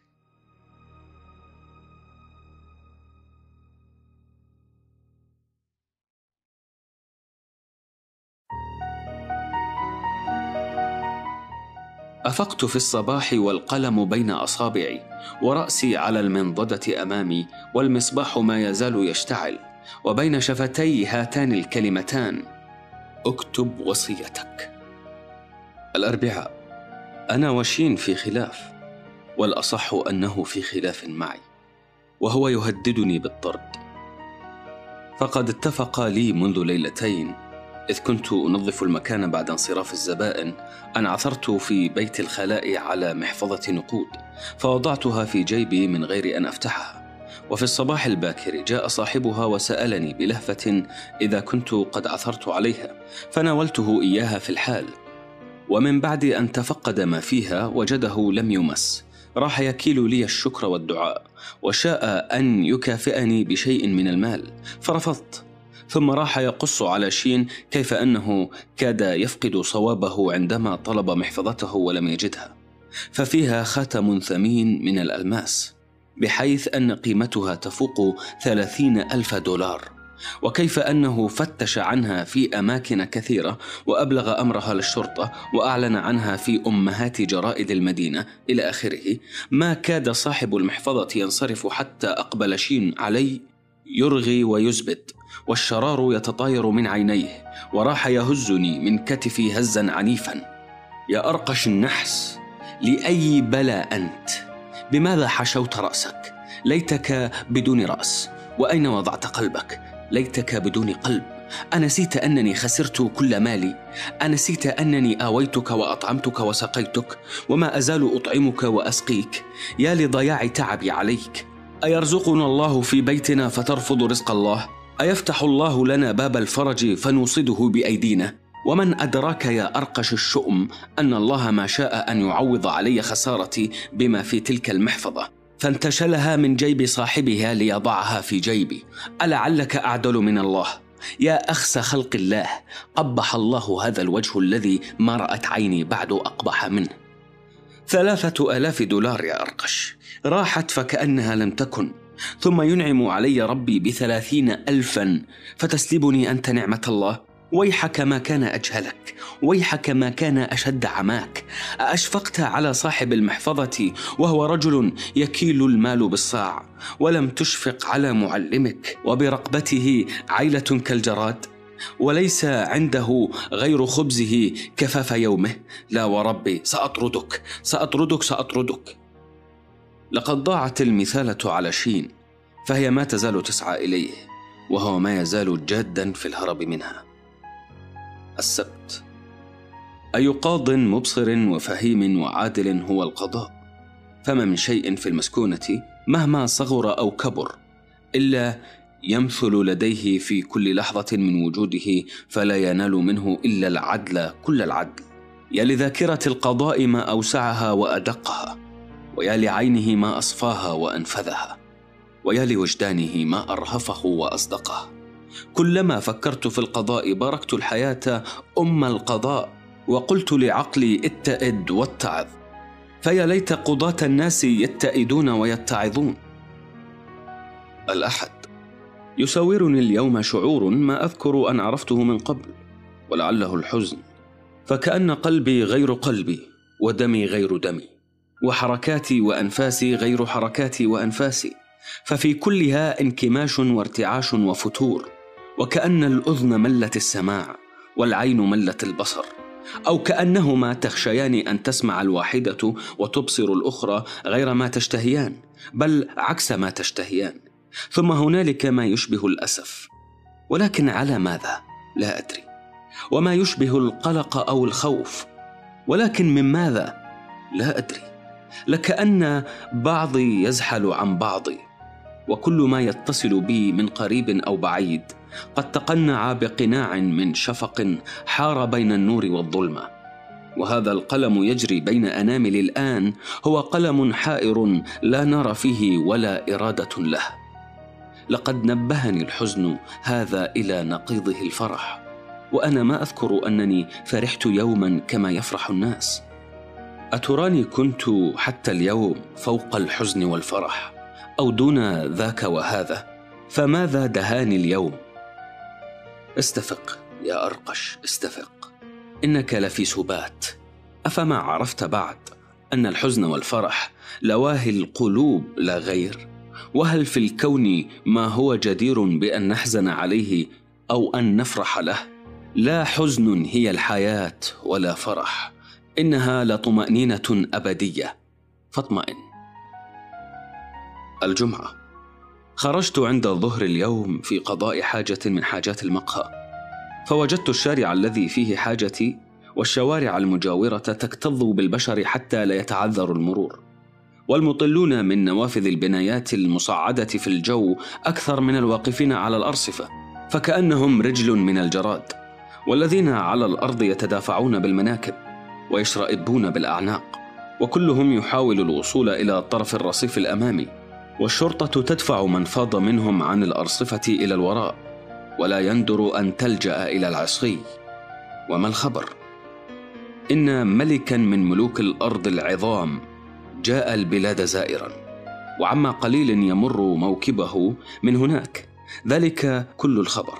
وذلك ما قذف بتلك الجماهير من أوجارها وأوقف دواليب أعمالها لتحظى ولو بلمحة من ملك. أما أن كل واحد منهم ملك وأما أنهم يحملون تاج الألوهة على رؤوسهم وبصمات الألوهة على أبدانهم وسحر الألوهة في قلوبهم وأحشائهم وأما أن الأجدر بهم أن يتفرجوا على أنفسهم ليل نهار قبل أن يتفرجوا على ملك أو بطل أو بهلوان فذلك لا يخطر لهم ببال. ألا أغمضي عينيك أيتها الحرية وأشيحي بوجهك عن الناس. ثم لا تعجبي لهم ولا تعتبي عليهم ولا تدينيهم بجهلهم ولا تحرقي شفاههم كلما تلفظوا باطلا باسمك القدوس. فشفاههم لا تنطق بما في قلوبهم بل بما يتمنون لو كان في قلوبهم. والذي في قلوبهم هو الرق في أخس مظاهره ومعانيه. رق الإنسان للإنسان. والذي يتمنون لو كان في قلوبهم هو روحك الطاهرة أيتها الحرية الطاهرة السافرة المقدسة والمقدسة. لذلك يمجدون اسمك بشفاههم ويدوسون جسدك بنعالهم. ولقد رأيتهم اليوم بعيني يسحقونك بأقدامهم سحقا وسمعتهم بأذني يهتفون ليحيى الملك. ومعنى ذلك ليحيا الرق والموت للحرية. فهم إذ يهتفون بحياة الرق لا يدركون أنهم بموتك يهتفون. وهم إذا يسيرون في موكب الرق لا يعرفون أنهم في جنازتك سائرون. ليس العبد من يباع ويشترى في سوق النخاسة وإنما العبد من قلبه سوق للنخاسة. لذاك سكت والناس يتكلمون. الخميس. لا أدري ماذا طرأ علي حتى أكاد لا أعرف نفسي. فما أنفك أسأل نفسي في الزمان الأخير من أنا؟ كيفما انقلبت رأيت هذا السؤال نصب عيني. أطرده من جانب فيعود إلي من جانب آخر. تضعضعت أفكاري واصبح التامل ضربا من العذاب. هو ذا اليوم الرابع وأنا كلما حاولت جمع أفكاري سمعت صوتا يرن في داخلي من أنا. فمن أنا؟ أنا أنا. ما أعرفه في هذه اللحظة عن نفسي هو كل ما أحتاج إلى معرفته. فالأرقش الذي كان من عشرين عاما والأرقش الذي كان من عشرين جيلا والأرقش الذي كان من ألف جيل قد اجتمعوا في أرقش هذه اللحظة. أرقش هذه اللحظة ليس بغريب عني فصوت من يسألني من أنا؟ ما ذاك صوت الأرقش الذي يخدم في مقهى عربي في نيويورك ويعيش ساكتا متأملا ولكن أرقش آخر يسأل نفسه من أنا. اذا أنا أرقشان. واحد انسحب من حلقة البشر والتحف بالسكوت ليتصل بالعالم الأعلى ويسير معه. وآخر حجب عن البشر بستار من الأسرار البشرية وهو يحاول تمزيق الستار ليعود إلى حظيرة البشر فهو من العالم الأدنى ويتوق إلى العالم الأدنى كأن بينه وبين هذا العالم حسابات قديمة لا بد من تصفيتها. لذاك نشبت في داخلي حرب لم أشعر بمثلها من قبل. فعوامل تكاد تطلق لساني من عقاله وترد أفكاري إلى الأرض وأوصاب الأرض وعوامل ترفعني إلى حياة الفكر المطلق. وأنا بين تلك وهذه أرقش يعرف نفسه وأرقش يجهلها فيسأل من أنا. وكأن الأرقش الثاني قد أفاق أو يوشك أن يفيق من سبات عميق فهو يود أن يعرف من أين جاء ليعود من حيث جاء. الحرب سجال فأي الأرقشين يغلب؟ الأحد تحدث اليوم بعض المجهول وبعض المعلوم فسأل بعض المجهول بعض المعلوم من أنت؟ فأجابه بعض المعلوم أنا لا شيء وكل شيء فقال بعض المجهول ومن أين وإلى أين؟ فأجاب بعض المعلوم من الأزل وإلى الأبد. فصمت بعض المجهول حائرا ثم عاد فسأل ومن أنا؟ فلم يحرز جوابا سوى الصمت العميق. لذلك امتعض غيظا وكرر سؤاله بحدة قل لي من أنا؟ فأنت تعرف أسراري وأنا أجهلها. فبقي بعض المعلوم معتصما بالصمت. عندئذ أعاد بعض المجهول الكرة بحدة أشد من ذي قبل وقال مهددا قل لي من أنا أو فأطلق سراحي. وحل لساني من عقاله فقد مللت السكوت. فتألم بعض المعلوم وانقبض ثم تمتم بحزن لا قرار له. أمهلني ثم يكون لك ما تشاء. وبكى. الثلاثاء. مضى النهار وفكري يحوم حولها. أثنيه فلا ينثني فكأنه النار تنشرها الريح في الهشيم. أخذت القلم وقد انتصف الليل. فمن قاد لي القلم انطفأت مصباحي وحاولت أن أستسلم للنوم فما تسلمني النوم. وإذا بالظلمة من حولي ترتعش كأنها ملاءة سوداء هزتها يد خفية. وإذا بالتي كنت أفكر فيها تنسلخ عن الظلمة شبحا أبيض نيرا وتدنو من فراشي برفق عجيب وخفة متناهية. وقد تسترت بغلالة من الحرير الأبيض الشفاف وبسطت نحوي ذراعيها البضتين. والجرح في نحرها ما يزال فاغرا فاه. والحزن في عينيها ما يزال عميقا هادئا رهيبا وقد خالطه ما يشبه اللوعة. بل القلق بل اللهفة. اضطربت ولكن من غير أن أقشعر وخفق قلبي ولكنه ما نزل إلى أخمصي وجحظت عيناي ولكن ستارا لم يسدل عليهما بل وجدتني على العكس قادرا أن أحملق في ذلك الوجه من غير أن ينحدر بصري عنه إلى الأرض. لله ما أجمله وما أغربه وجها كأنه صيغ من أصفى معادن الحب والألم لا غير بل كأنه الحب والألم في تزاوج سماوي. سألتها من أنت؟ وماذا تبتغين من رجل وجهه خشبة نخرها السوس؟ وما كان أشد دهشتي؟ بل فرحي عندما أبصرت شفتيها تتحركان. فأصغيت بكل جوارحي ولكني لم أسمع صوتا وقد خيل إلي في لحظة كانت أقصر من ومضة البرق أنني سمعت ما يشبه الصوت وما يشبه المقاطع أولها نون وآخرها ميم نعيم نديم نسيم أو نحو ذلك. لقد كانت لحظة لا غير ثم دنت مني على مهل. ومن غير أن أعرف ماذا جرى وكيف جرى ما جرى. أحسست قبلة على جبيني كانت أحر من جمرة. فانتفضت وإذ حاولت أن أمسك بها وجدتني قابضا على الظلمة لا غير. وها أنا أكتب ما أكتب والعرق يتصبب من جبيني فلا يطفئ الجمرة المتوقدة عليه.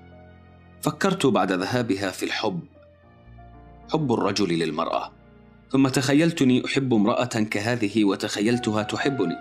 ثم فكرت في الناس كيف ينتهي بهم الحب إلى الزواج فيموت حبهم ويموتون. إن الزواج لمقبرة الحب. الحب يسمو بالمحب إلى أعلى والزواج يشد به إلى أسفل. الحب يلتهم المحب فينشره شعاعا في الفضاء. والزواج يسحن المحب فينثره هباء في الهواء. الحب ذوبان فتبخر فانعتاق. والزواج تجمد فتصدع فانشقاق. كيف يرضى الحب؟ وهو شعلة من نار أن يصبح بالزواج كومة من رماد. ولكن ما لي ولمثل هذه التأملات؟ وهي أبعد ما تكون عن حياتي. اليوم وبعد اليوم حتى آخر الدهر. الخميس. يجذبني البحر في هذه الأيام ولا جذب الثدي للرضيع. وقد ذهبت إليه الليلة وطفقت أناجيه وبي نشوة من عبيره وهديره. يا بحر يا مهدي ومهد الحياة. يا بحر يا صوتي وصوت الدهور.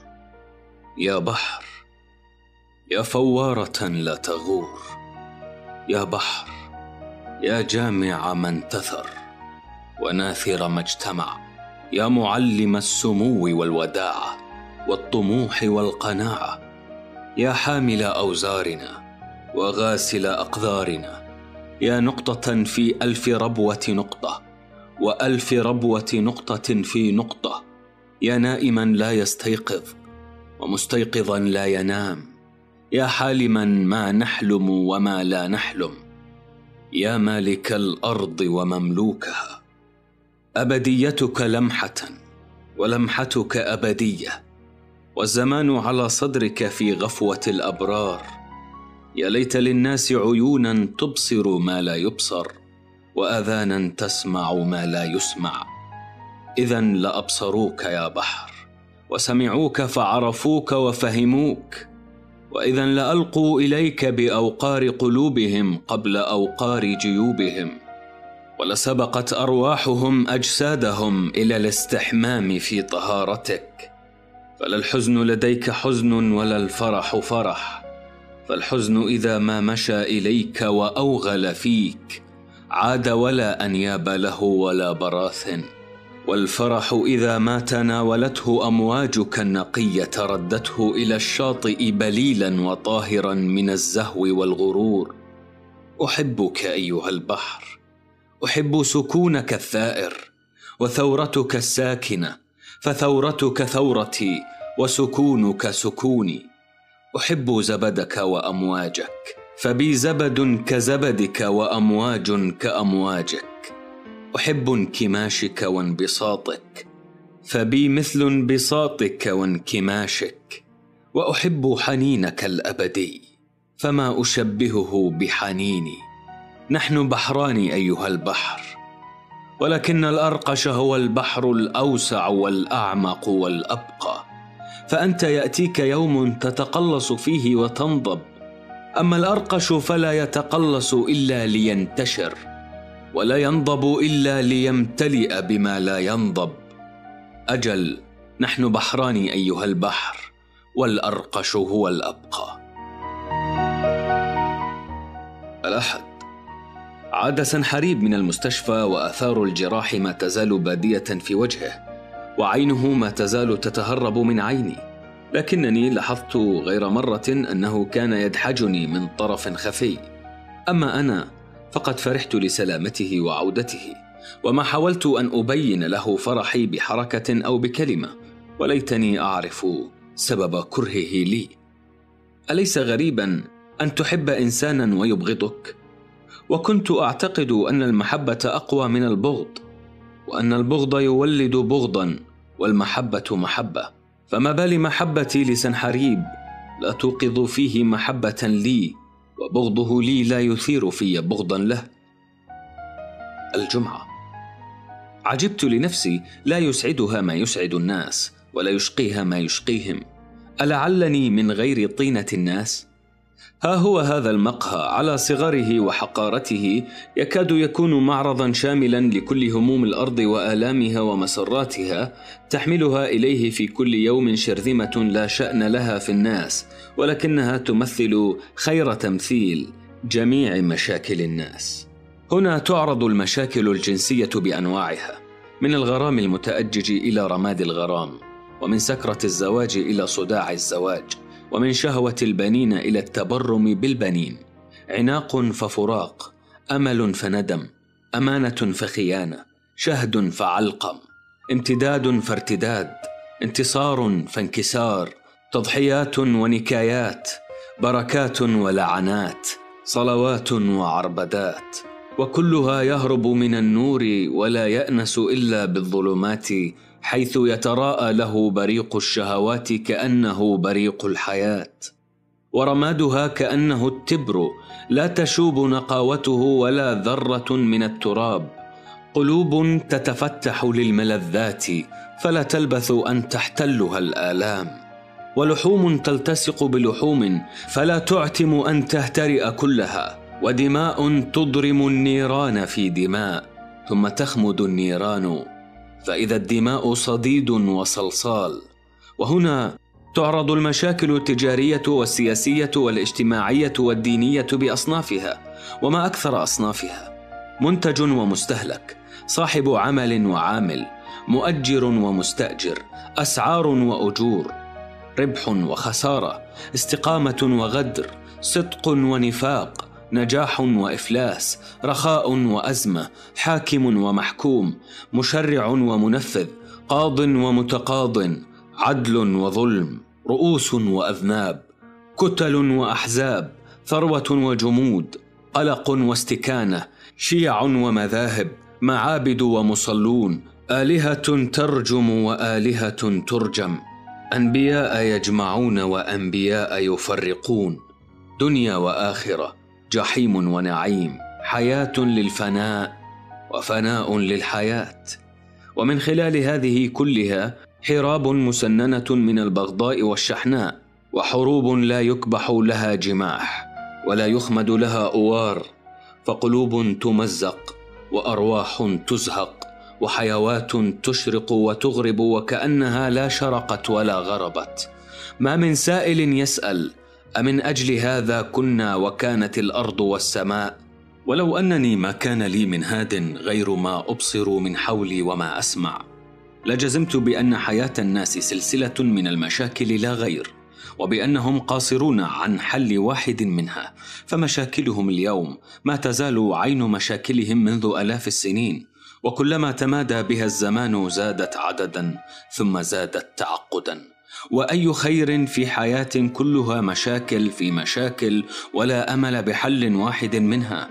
لأفضل لمن كانت حياته كذلك لو أنه لم يكن.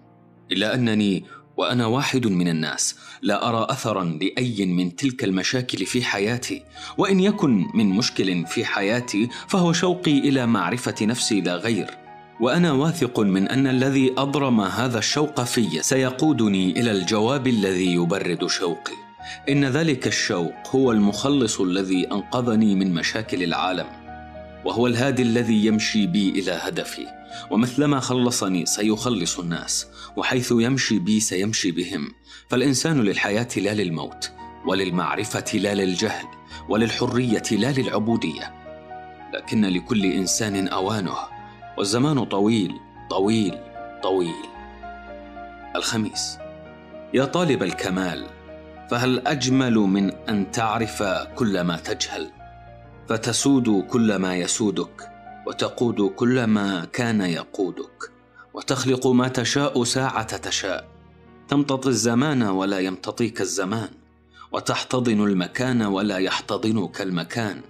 إن أردت فلا مرد لما تريد. أو نطقت فنطقك القسطاس والمحجة.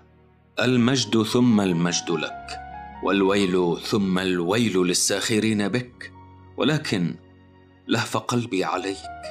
أجل لهف قلبي عليك. فطريق الكمال كثير المزالق. رب عين دعجاء أعمت عينك. ورضاب معسول جفف رضابك.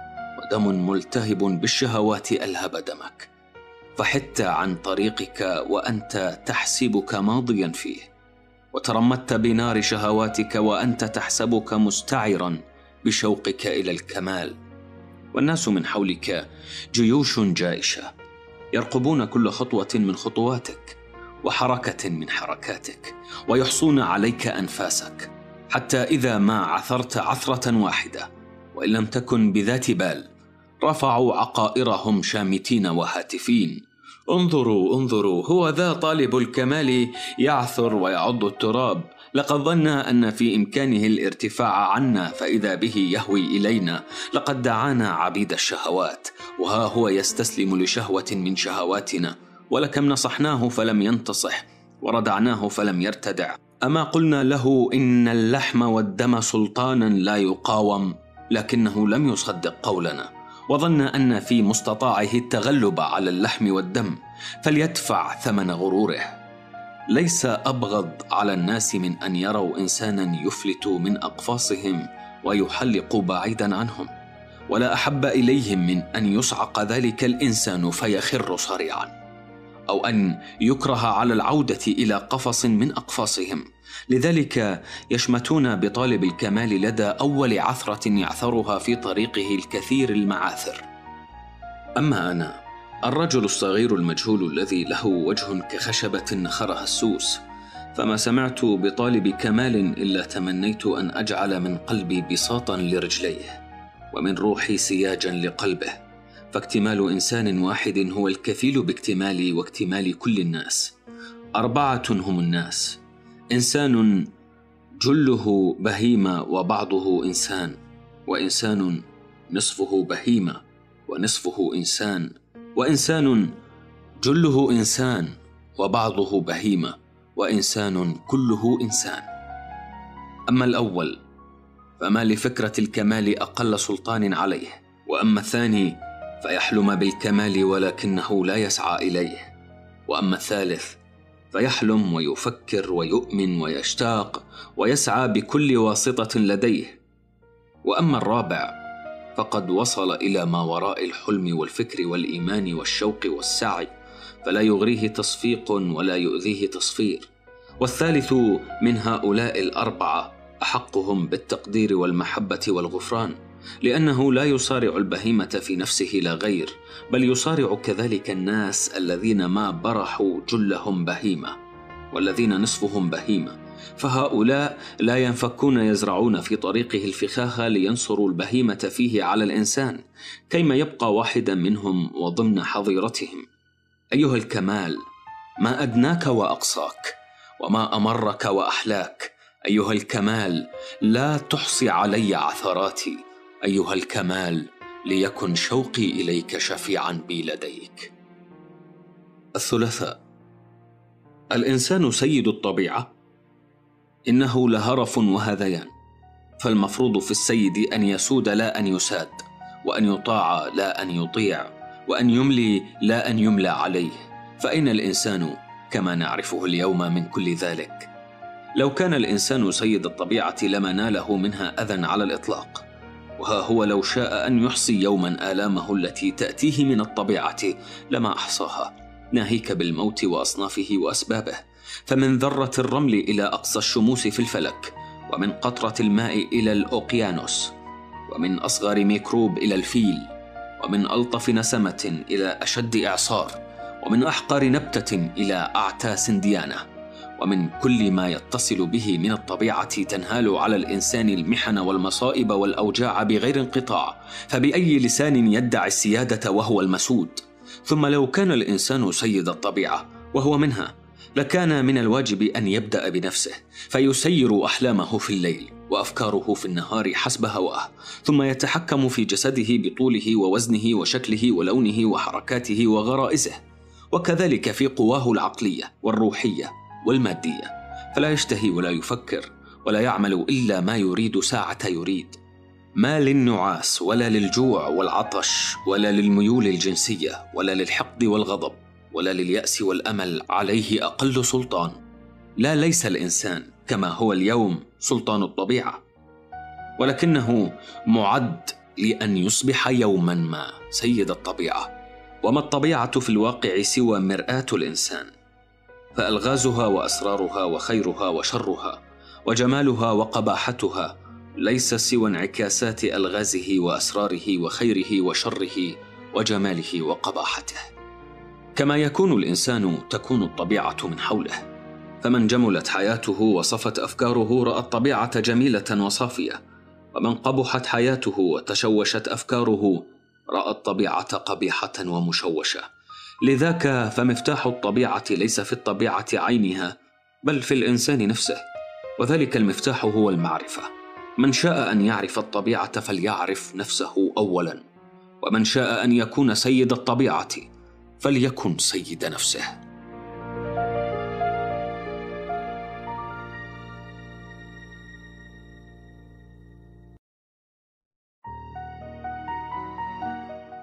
الاثنين.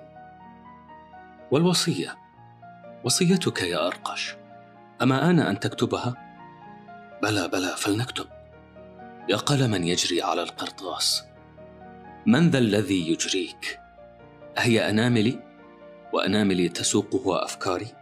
أهي أفكاري؟ وأفكاري ترشح من معين الفكر السرمدي. سبحان من أجراك.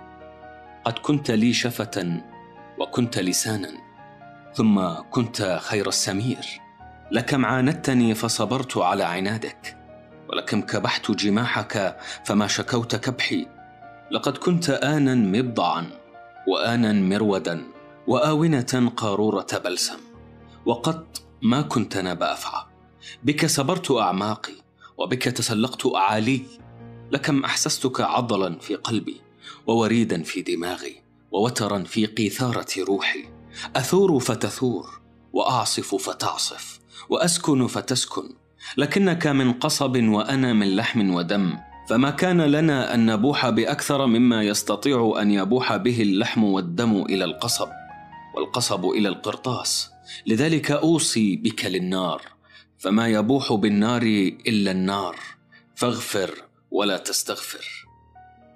ويا محبرة ملأتها من دمي. فكانت أرفق بدمي مني. إذ موهته بسواد الليل لتحجبه عن الأبصار فيبدو للمتطفلين كما لو كان حبرا أسود لا غير. الله كم سقيتك وأسقيت منك فلا أنت ارتويت ولا أنا ارتويت. وكيف أرويك وأنا عطشان؟ وكيف ترويني وأنت عطشة؟ لذلك أوصي بك للبحر فالبحر لا يرويه غير البحر. فاغفري ولا تستغفري. ويا ثيابا كانت لجلد جلودا شتان ما بينك وبين جلد لفني به الله. من أم رأسي حتى أخمصي فكان آية الآيات في دقة الصنع والإحكام والمرونة. يتسع عند الحاجة ويضيق عند الحاجة فلا يزيد قمحة ولا ينقص شعره. وهو يجدد ذاته بذاته فيرفأ من فتت منه. ويصل من قطع ويتنفس بآلاف المناخير وينضح من آلاف الميازيب فيه الصحاري وفيه الواحات وفيه المروج والغابات. كان صغيرا يوم كنت صغيرا وصار كبيرا يوم صرت كبيرا. ما فارقني لحظة ولا فارقته لمحة. فيه خرجت من أحشاء أمي الصغرى وفيه أعود إلى أحشاء أمي الكبرى. والعهد بيني وبينه عهد لا نكول عنه. هو عهد الحياة والموت. فسبحان من غزل وحاك وسبحان من فصل وخاط. وأما أنت يا ثيابي فلا أنا أدري ولا المنجم يدري من نبات أي بقاع الأرض أنت. ومن صوف أي شاء وحملان ومن غزل أي مغزل وحياكة أي منوال وخياطة أي خياط. كم لمستك يد من قبل أن تلمسي بدني فأنا إذ ألبسك جلودا فوق جلدي لا أعرف ماذا أنا لابس من أوصاب الناس وأتعابهم وبركاتهم ولعناتهم ومحبتهم وبغضهم وملذاتهم وأوجاعهم. مثلما لا أعرف ماذا أودعتك الشمس والقمر والنجوم والبحر والريح والضباب والتراب ومن ثم فأنت يا ثيابي نتف. لا تربطها ألفة أو محبة بل تشدها رغم أنفها خيوط واهية لا تلبث حتى يدب فيها الوهن. فإذا أنت كذلك رهن البلا لا تنجع في خلاصك إبرة ولا يجدي في شفائك خيط. ولا انسجام بينك وبين بدني ولا هيام. فأنت فضفاضة هنا ومنكمشة هناك آنا طويلة وآنا قصيرة حينا ثقيلة. وحينا خفيفة. ألبسك في النهار وأنضوك في الليل ثم يأتي زمان أنزعك فيه لغير ما لقاء ولكنك يا ثيابي شربت الكثير من عرقي وحملت قسطك من أوزاري فأصبحت بعضا مني. لذلك أوصي بك للعث فليس كالعث ساترا للعيوب فاغفري ولا تستغفري. وأنت يا قلب يا قلب يا قلب. يا نبضة الخالق في المخلوق يا مجمع الآزال والآباد يا مركب الأحزان والأفراح يا فوارة الأنوار والظلمات يا مرخم الهم والألم يا سرير الآه والأواه يا مهد الحياة ولحد الموت يا مذبح الشوق ومحراب الأمل يا حظيرة الأوهام ومسرح الأحلام. يا جعبة الشك ودرع اليقين يا صناجة الساعات والأعوام والقرون يا دليل العميان والمبصرين يا أذن الأمس وعين اليوم وبصيرة الغد يا عشا يبيض فيه السلم فتحضن الحرب ما يبيض يا إناء الرحمة ومن جنيق النقمة يا فضاء لا يحد عند الفرج. ويا سم الخياط عند الضيق ويا مصحفا قرطاسه الدم ومداده الدم وحروفه الدم. يا قارورة الإله وقاذورة إبليس يا قيثاره غصت بألحانها يا جائعا لا يشبع وظامئا لا يرتوي يا قزما يصرع العمالقة وعملاقا تمزقه الأقزام. يا عابدا إلحاده صلاة وصلاته إلحاد. يا ناسكا في صدر ناسك. يا قلب يا قلب يا قلب. للدود للدود للدود. لقد اشتريت آثامك بآلامك. مغفورة آثامك ومباركة آلامك. الثلاثاء. لقد كان من الخير لك يا أرقش الخير أن كتبت وصيتك. فلولاها لما عرفت أي الغنى هو غناك وكنت تحسبك لا تملك شيئا. فإذا الأكوان بأسرها تسعى إليك وتحيا بين جنبيك.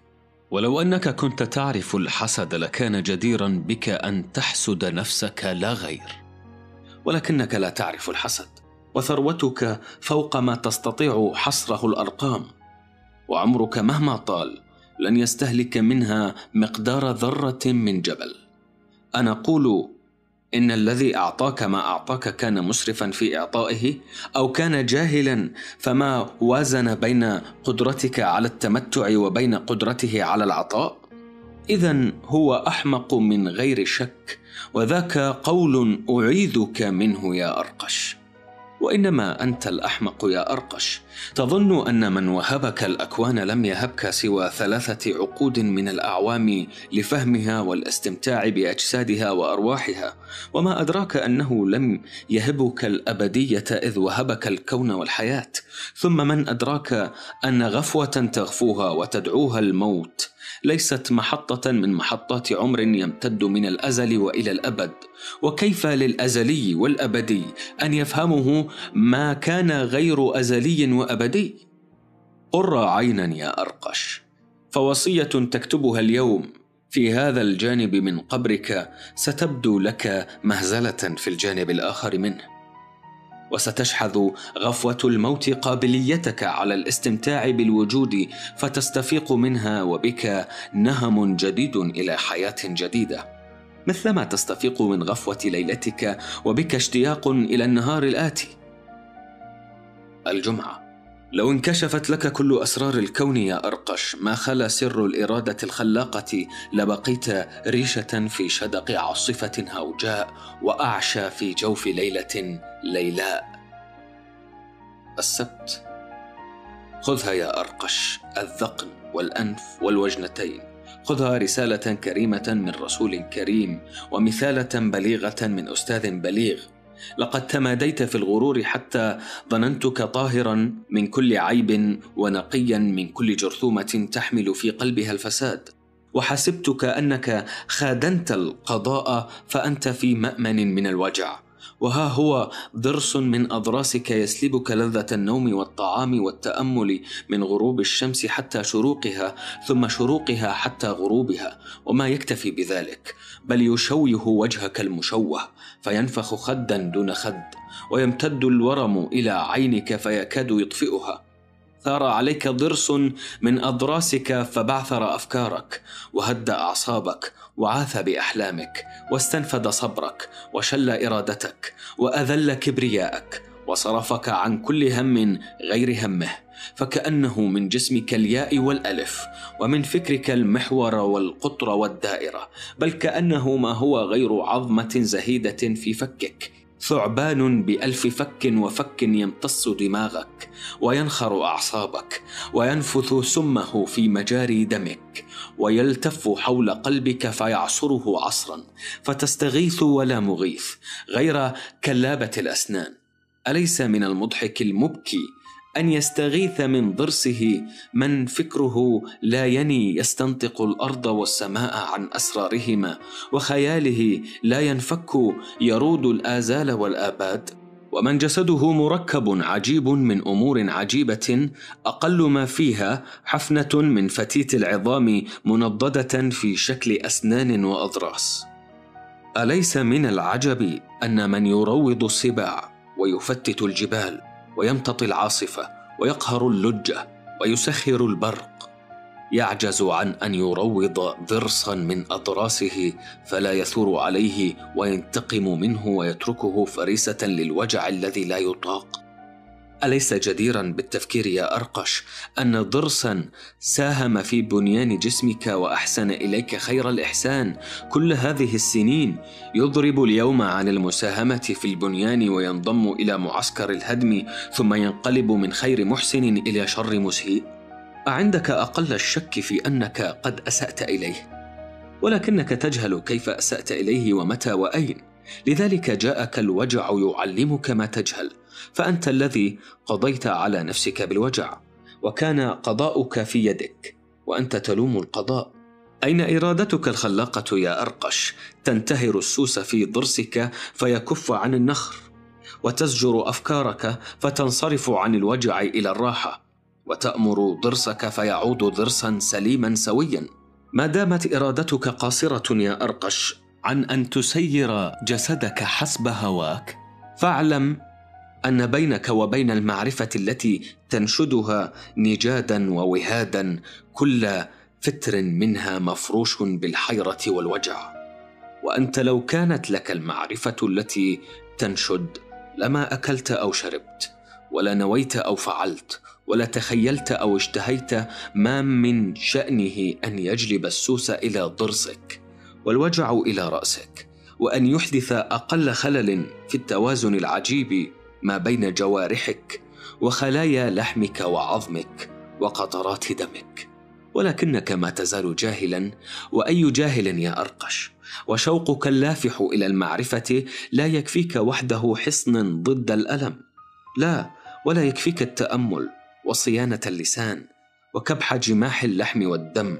وترويض القلب على العفة والقناعة والتسامح.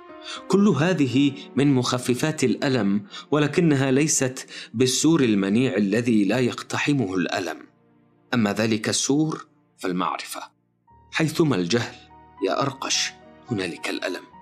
فالألم هو النذير والبشير وهو المعلم والمقوم لقوم يعقلون. وأي نفع لك يا أرقش؟ من الألم يلقي عليك دروسا ولكن من بعد فوات الأوان من بعد أن يودي السوس بضرسك. وقت الدرس كل وقت ودرس لا تنتفع به الآن ستنتفع به فيما بعد. إن يكن الألم معلما للمتألم يا أرقش فما نفع المحتضر من آلامه؟ وحياته توشك أن تنتهي والفسحة التي بينه وبين اللحد أقصر من أن تتسع للانتفاع بمثالة الألم. إن في ذلك وحده لعبره بالغة للذين يعتبرون. فالألم شجرة ثمارها المعرفة والمعرفة زاد يتزوده المتألم من يومه لغده. مثلما يتزود المسافر من نهاية مرحلة لبداية مرحلة أخرى. معلم بليغ هو الألم في كل ما يلقيه على الناس من دروس ما بين المهد واللحد. أتظنه يفقد رشده وبلاغته ويبتلى بالخرف حالما يبلغ بالناس حافة القبر فيروح يلقي عليهم دروسا لا نفع منها البتة. وزاد طيب هي المعرفة المعصورة من الألم. أتظن أن الحياة التي كانت حكيمة إلى أقصى درجات الحكمة. في كل ما زودت به المحتضر في سفراته ما بين الولادة والاحتضار. تفقد حكمتها عند احتضاره فتزوده لغير ما حاجة ولغير ما سفر. وما أدراك أن المحتضر ليس على سفر وأن آلامه في هذه الناحية من القبر ليست زادا له في الناحية الأخرى من القبر. بل لو لم يكن الأمر كذلك لما كان لوجودك يا أرقش أو لوجود أي إنسان وأي شيء أقل معنى. وأي معنى لحياة يمحوها موت لا معنى له. أنا أقول اذا يا أرقش أهلا وسهلا بالألم. لا لا بل نقول بعدا للألم فما وجهه بالوجه المستحب ولا مذاقه بالمذاق المستساغ. أيكون الألم صديقك وعدوك في آن معا يا أرقش؟ أجل أجل ولكنني ما صادقته إلا لأعاديه ولا قربته إلا لأقصيه ولا أطعمته إلا لأفنيه. ويا ليت الناس ينسون كل عداواتهم إلا عداوتهم للألم. ويا ليتهم يقلعون عن كل حرب غير حربهم مع الألم. ومعنى ذلك يا ليتهم يطلبون المعرفة من الألم ليعودوا فيقهروا الألم بالمعرفة. ولكن الناس عميان فهم يحاربون القدر وأقدارهم منهم وفي أيديهم إلا أنهم لا يعلمون. الأربعاء. صلي يا أرقش صلي. فهذه البلبلة في رأسك وقلبك لا يزيلها إلا الصلاة. ومن أين تلك البلبلة في رأسك وقلبك يا أرقش؟ حتى كأن رأسك غير رأسك وقلبك غير قلبك. أيسطو عليك طيف عابر فيسلبك اتزانك ويحتل وجدانك وينزل في حبة قلبك فأنت لا تملك من أمرك معه غير الخضوع والخشوع والاستسلام. ولكنه طيف ولا كالأطياف طيف فتاة في غلالة أرجوانية تسيل من كل خيط من خيوطها فتنة الأنوثة البكر. وبمثل السحر تتغلغل في بدني فأحس حرارتها تدب في كل قطرة من دمي وفي عظمي وجلدي وفي أجفاني وأهدابي وفي كل جارحة من جوارحي. ثم أحسها موجات تلطمني من كل جانب وما تزال بي حتى تغمرني من أم رأسي حتى أخمصي وإذا بي لهيب ووجيب. وشهوة جامحة بأن أحرق الفتاة ثم أحترق وإياها بنار واحدة وفي أتون واحد وأن نحيا الأزلية والأبدية في لمحة واحدة. القامة قامتها والوجه وجهها والشعر شعرها والنهدان نهداها والكفان كفاها كذلك النحر نحرها إلا أنه لا أثر فيه لجرح أو لدم بل هو العاج المصقول وأما عيناها فهما هما ولكن الحزن فيهما قد تقنع بأنوثة تفوح منها شهوة التفتح والاكتمال. ما أدري كيف برزت لي من غضون الظلمة وكيف لمستني فأوقدت النار في أحشائي. ولا أدري بماذا خاطبتها وخاطبتني ولا أذكر بأية قدرة وجدتني جاثيا عند قدميها. والذي أذكره هو أنها مسحت عيني بكفيها ثم نشرت أمامي وريقه مطوية قرأت فيها العبارة التالية. ذبحت حبي بيدي لأنه فوق ما يتحمله جسدي ودون ما تشتاقه روحي. ثم ابتلعتها الظلمة ويا ليت الظلمة ابتلعتني معها إذ قد سلختني عن نفسي فأنا اليوم غير أنا. صلي يا أرقش صلي. الخميس. شين اليوم في هم جديد وهمه الجديد هو زواج بنت من بناته وهي الثالثة بين أربع أخوات. اثنتان منهن عانسات وقد فات وقت زواجهما. أما هي فما شاءت أن يكون حظها حظ أختيها الكبيرتين لذلك لم تتردد قط في قبول أول نصيب جاءها. وأول نصيب جاءها رجل ترمل عن صبي وابنتين وقد سبقها إلى هذا العالم بعشرين سنة ويكاد يكون مقعدا عن العمل لضعف في أعصابه وكبده وكليتيه. أما ثروته فتنحصر في أنه ذكر يليق في نظر التقاليد الاجتماعية أن يكون بعلا لأنثى. ذلك ما عرفته هذا الصباح من شين إذ كنت وإياه وحدنا فابتدرني بقوله خزاك الله يا أرقش. وخزى زمانا ضاع فيه قدر الوالدين وراح الأولاد يتصرفون بحياتهم على هواهم فلا يطيقون أدنى تدخل من قبل الأم والأب. فها هي بنت من بناتي تهم بالزواج من رجل غريب لا نعرف أصله من فصله.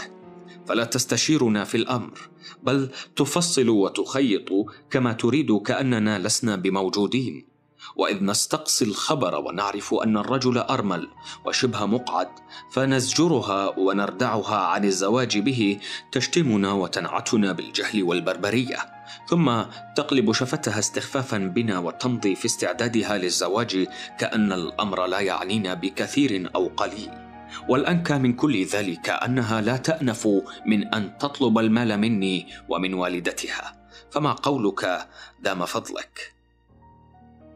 وإذ لم يسمع مني جوابا عاد فقال ثانية خزاك الله فأنت لا للحرب ولا للسلم ولا للمشورة ولا للتنفيذ لا للفرح ولا للضيق ولولا أنك أخرس لرضيت بك زوجا لابنتي ونسيت أنك أرقش ولكنك أخرس. وبعد فترة من السكوت والتأمل وقد يكون الأخرس العازب خيرا من المقعد الأرمل. أترضى بابنتي زوجا لك؟ إن أنا رضيت بك بعلا لها؟ صل يا أرقش صلي. صل من أجل شين. وأي الناس ليس شينا فيما يتعلق بالزواج وتقاليد الزواج ومراسم الزواج. بل فيما يتعلق بسائر التقاليد والمراسم التي تواضع عليها الناس. رب كتاب قتل كاتبه ورب خالق صرعه مخلوقه والناس تقتلهم تقاليدهم وتصرعهم مراسمهم من حيث يدرون ولا يدرون. الأحد مضى أسبوع كامل وسنحريب لم أرى له وجها. فقلقت عليه أشد القلق من غير أن أعرف سببا معقولا لذلك القلق. فلا الرجل صديقي أو نسيبي ولا هو يبدي نحوي درهما من العطف الذي أكنه له في قلبي بل أراه على العكس ينفر مني وينظر إلي نظرة اشمئزاز وضغينة ومما زاد في قلقي على سنحريب حديث سمعته عنه. منذ يومين بين اثنين من زبائن المقهى قال أحدهما ما لسنحريب انقطع عن زيارة المقهى وقد كان لا تفوته ليلة واحدة من ليالي البوكر فيه. أتظن أنه أفلس من المال لكثرة خساراته؟ فأنا ما رأيته يربح إلا نادرا جدا. فقال الآخر أفلس؟ لعل الثعالب تفلس من البراغيث والمروج من الجنادب قبل أن يفلس سنحريب من المال لا تخدعنك ظواهره فالرجل من كبار الأثرياء. ولأمر لا أفهمه ولا يفهمه أحد يتظاهر بالفقر. إنه لسر عميق بل هو مجموعة أسرار. الأول لو كان الأمر كما تقول لما سكن غرفة زرية في أحقر حي من أحياء المدينة. الثاني بل الأمر كما أقول أما عرفت أنه ابتاع سيارة من أفخم السيارات؟ الأول وما حاجته إلى سيارة وهو لا متاجر عنده ولا عيال ولا يهمه الزهو واللهو والثياب التي على بدنه تكاد لا تصلح لسائق سيارة فكيف برب سيارة ثري؟ الثاني قلت لك إن الرجل لغز. أتدري لماذا اختار هذا المقهى من بين كل المقاهي في حين أنه من أصغرها وأحقرها؟ الأول ولماذا؟ الثاني لأن الأرقش يخدم هنا. الأول: وما علاقته بالأرقش؟ الثاني: وهذا لغز كذلك. لقد قال لي مرة إن له ولعا عظيما بدرس أطوار الناس، وبالأخص من كان بهم شذوذ كالأرقش. الأول: ولكنه على ما يبدو لي يكره الأرقش. الثاني: بل هو معجب به، عطوف عليه. ولكنه يتظاهر بالكره له كي لا يحس الأرقش أنه يدرسه. الأول أمر غريب. أجل غريب والدنيا مليئة بغرائب الأمور. وما سبب انقطاعه عن زيارة المقهى؟ هل تعرف؟ لا أعرف. لعله لاهن بتمرين سيارته الجديدة. أو لعله نزل به حادث من حوادث السيارات الكثيرة أو لعله سافر إلى مكان مجهول ولن يعود. أما إذا كان باقيا في المدينة وكان سليما ومعافى فسنراه قريبا من غير شك. وهكذا كان. فقد أقبل علينا سنحريب بعد ظهر اليوم ومكث حتى منتصف الليل. كنت واقفا بالباب عندما درجت سيارة فخمة إلى الرصيف وكان يقودها بيده. وعندما ترجل ودخل ذهلت لمنظره مثلما ذهل شين وزبائنه. فقد كان مرتديا بذلة رمادية غاية في دقة الصنع والأناقة وكانت يده اليسرى في قفاز من الجلد الأبيض الناعم وفي قبضتها قفاز اليد اليمنى. وكان شعره مسقولا لامعا. ووجهه مشرقا ومدلوكا بأثمن ما تعرفه حوانيت المزينين من المساحيق وكان يتضوع منه عطر لطيف منعش. ما إن تنشقته حتى شعرت كأن برأسي دوارا وكأن المقهى تحول قصرا منيفا وكأنني أعرف ذلك القصر وكل باب من أبوابه ونافذة من نوافذه وكل قطعة من رياشه وزخارفه. والأغرب من ذلك أنني ما إن وقعت عيني على سنحريب في زيه الجديد وفي سيارته الجديدة حتى شعرت كأنني عرفته من زمان وكأنه كان ألصق بي من قميصي ببدني. أما أين كان ذلك وكيف ومتى فلا أذكر.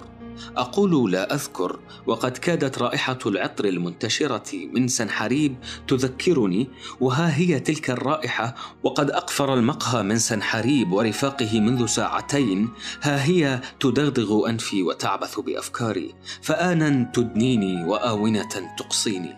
وما تنفك تغريني وتعذبني كأنها الكلمة الضائعة في تلافيف الدماغ. نحسها على الشفاه وعلى اللسان. نحس أحرفها ونكاد نسمع وقعها ولكنها تعصي علينا فنعجز عن سكب أحرفها في كلمة وعن استعادة وقعها في مقاطع. ومن بعد أن نمل ونكل ونقلع عن التفتيش تأتينا عفوا وبدون أقل عناء.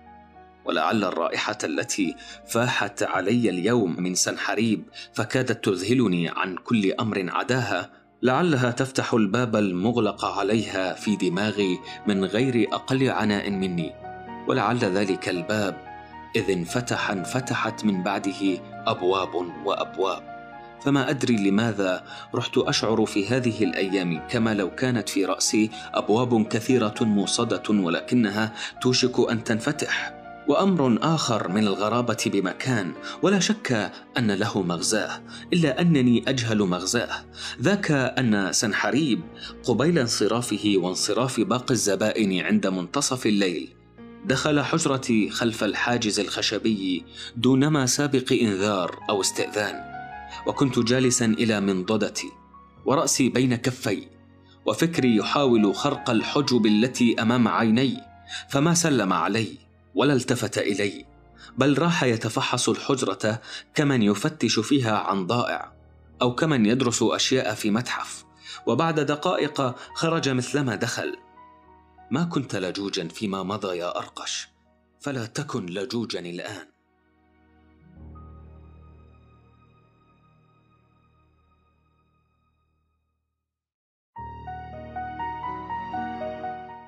الاثنين. اليوم فهمت قصد سنحريب من دخوله حجرتي الليلة البارحة. ففي هذا الصباح أبصرت خلف الباب وريقة بيضاء مطوية فرفعتها وفتحتها. وماذا قرأت فيها؟ قرأت ذبحت حبي بيدي لأنه فوق ما يتحمله جسدي ودون ما تشتاقه روحي.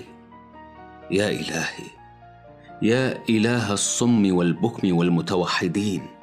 يا إله الالغاز والاحاجي أي لغز هذا اللغز؟ أية أحجية هذه الأحجية؟ ما لي ولهذه العبارة تأتيني بها هي منذ أيام ثم يأتيني بها سنحريب أمس. ثم ما أغرب أن تكون الورقة التي جاءني بها سنحريب عين الورقة التي جاءتني بها هي بلونها وحجمها وطياتها والأغرب من ذلك أن الخط هو هو. وأنه يشبه خطي شبه التوأم للتوأم.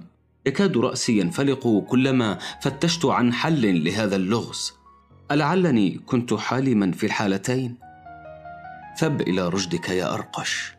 ما كنت حالما آنئذ ولا أنت حالم الآن. ولكنها ظلال أحداث تزحف عليك من غياهب ماضيك. وما من حدث يزحف عليك إلا بدعوة منك. وإلا لحاجة ملحة في حياتك إليه فبينك وبينه صلة الجاذب بالمجذوب والواصل بالموصول ولولا ذلك لما جاءك البتة أما خطر لك أن تسأل نفسك لماذا جاءتك هذه الورقة ولم تجئ أحدا سواك؟ أما ترى أنها جاءتك لأنك جذبتها إليك؟ فاقبلها شاكرا وتفحصها مليا لأن غاب عنك معناها اليوم فلا بد من أن ينجلي لك في الغد. ثب إلى رشدك يا أرقش واثبت. ثم لا تكن لجوجا ودع الأيام تتمخص في أوانها عن كل كبيرة وصغيرة في أرحامها.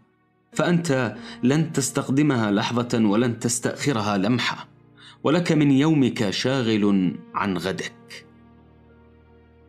الثلاثاء اليوم عيد عيد العمل والأرقش عامل. ولكن العيد ليس عيده وأي يوم هو عيدك يا أرقش. أنت وحدك بين كل ما في الأرض من آدميين لا عيد لك بل أنت وحدك كل يوم من أيامك عيد. أليس أن كل يوم ينفحك بخيالات جديدة وأحاسيس جديدة ونعم لا نفاد لها؟ وهل العيد إلا أن تستمتع ولو بنعمة واحدة من نعم الوجود التي تفوق العد والإحصاء؟ أما نعم الوجود جميعها فمن ذا يستطيع أن يستوعبها في يوم واحد أو عام واحد أو عمر واحد. بل في ألف عمر وعمر إنها لأكثر من أن تسعها عين أو أذن أو أنف أو جيب أو بطن. وأعياد الناس مع ذلك هي أعياد عيون وآذان وأنوف وجيوب وبطون. هي كل ما من شأنه أن يصرفهم بقلوبهم وأفكارهم وأجسادهم عن النعمة التي لها يعيدون. سواء كانت تلك النعمة مولد رسول أم موت نبي أم استشهاد ولي أم نعمة كالتي يعيدون لها اليوم وهي نعمة العمل وما يخلقه العمل. لقد كان الإقبال على المقهى منقطع النظير فمنذ الصباح حتى نصف الليل ونحن نودع زوارا ونستقبل زوارا وجيب شين تنتفخ أكثر فأكثر وعيناه تضحكان أعلى فأعلى ولسانه يقرع أسنانه وسقف حلقه أسرع فأسرع وأشد فأشد فالعيد عيده أو هو بالأحرى عيد جيبه وعينه ولسانه. أما نعمة العمل الخلاق فلا هو ولا أحد من زبائنه جاء على ذكرها ولو بكلمة عابرة. بل كان كل ما عمله وفاه به وكل ما عملوه وفاه به كفرا بتلك النعمة ونكرانا لها لأنه كان هدما لا بنيانا وكان محقا لا خلقا وكان قتلا للنفس لا حياة. يا نعمة المحراث والمعول والمنجل. يا نعمة الكور والسندان والمطرقه يا نعمة الفأس والمنشار والإزميل يا نعمة المغزل والخيط والمنوال يا نعمة الشاقوف والشاقول والزوايا يا نعمة القرطاس والحبر والقلم يا نعمة تغزو معاقل الغاب والتراب فتسير السفن في الماء والهواء يا نعمة تلجم البرق فتجعله مطية للفكر وسراجا للعين. يا نعمة العمل الخلاق يا أكبر نعمة. ألا اعذر الناس وجهل الناس. اعذر العامل منهم وغير العامل والمجتهد والكسول والمتفائل والمتشائم والمؤمن والملحد والمبذر والمقتر. واعذري حتى الذين يترفعون عن العمل ولا عذر لهم إلا أنهم يرون في أي عمل حطا من كرامتهم وشينا لسمعتهم. اعذريهم جميعا. فهم إذ يتمتعون بك لا يعرفون حتى اليوم بأية نعمة سماوية يتمتعون.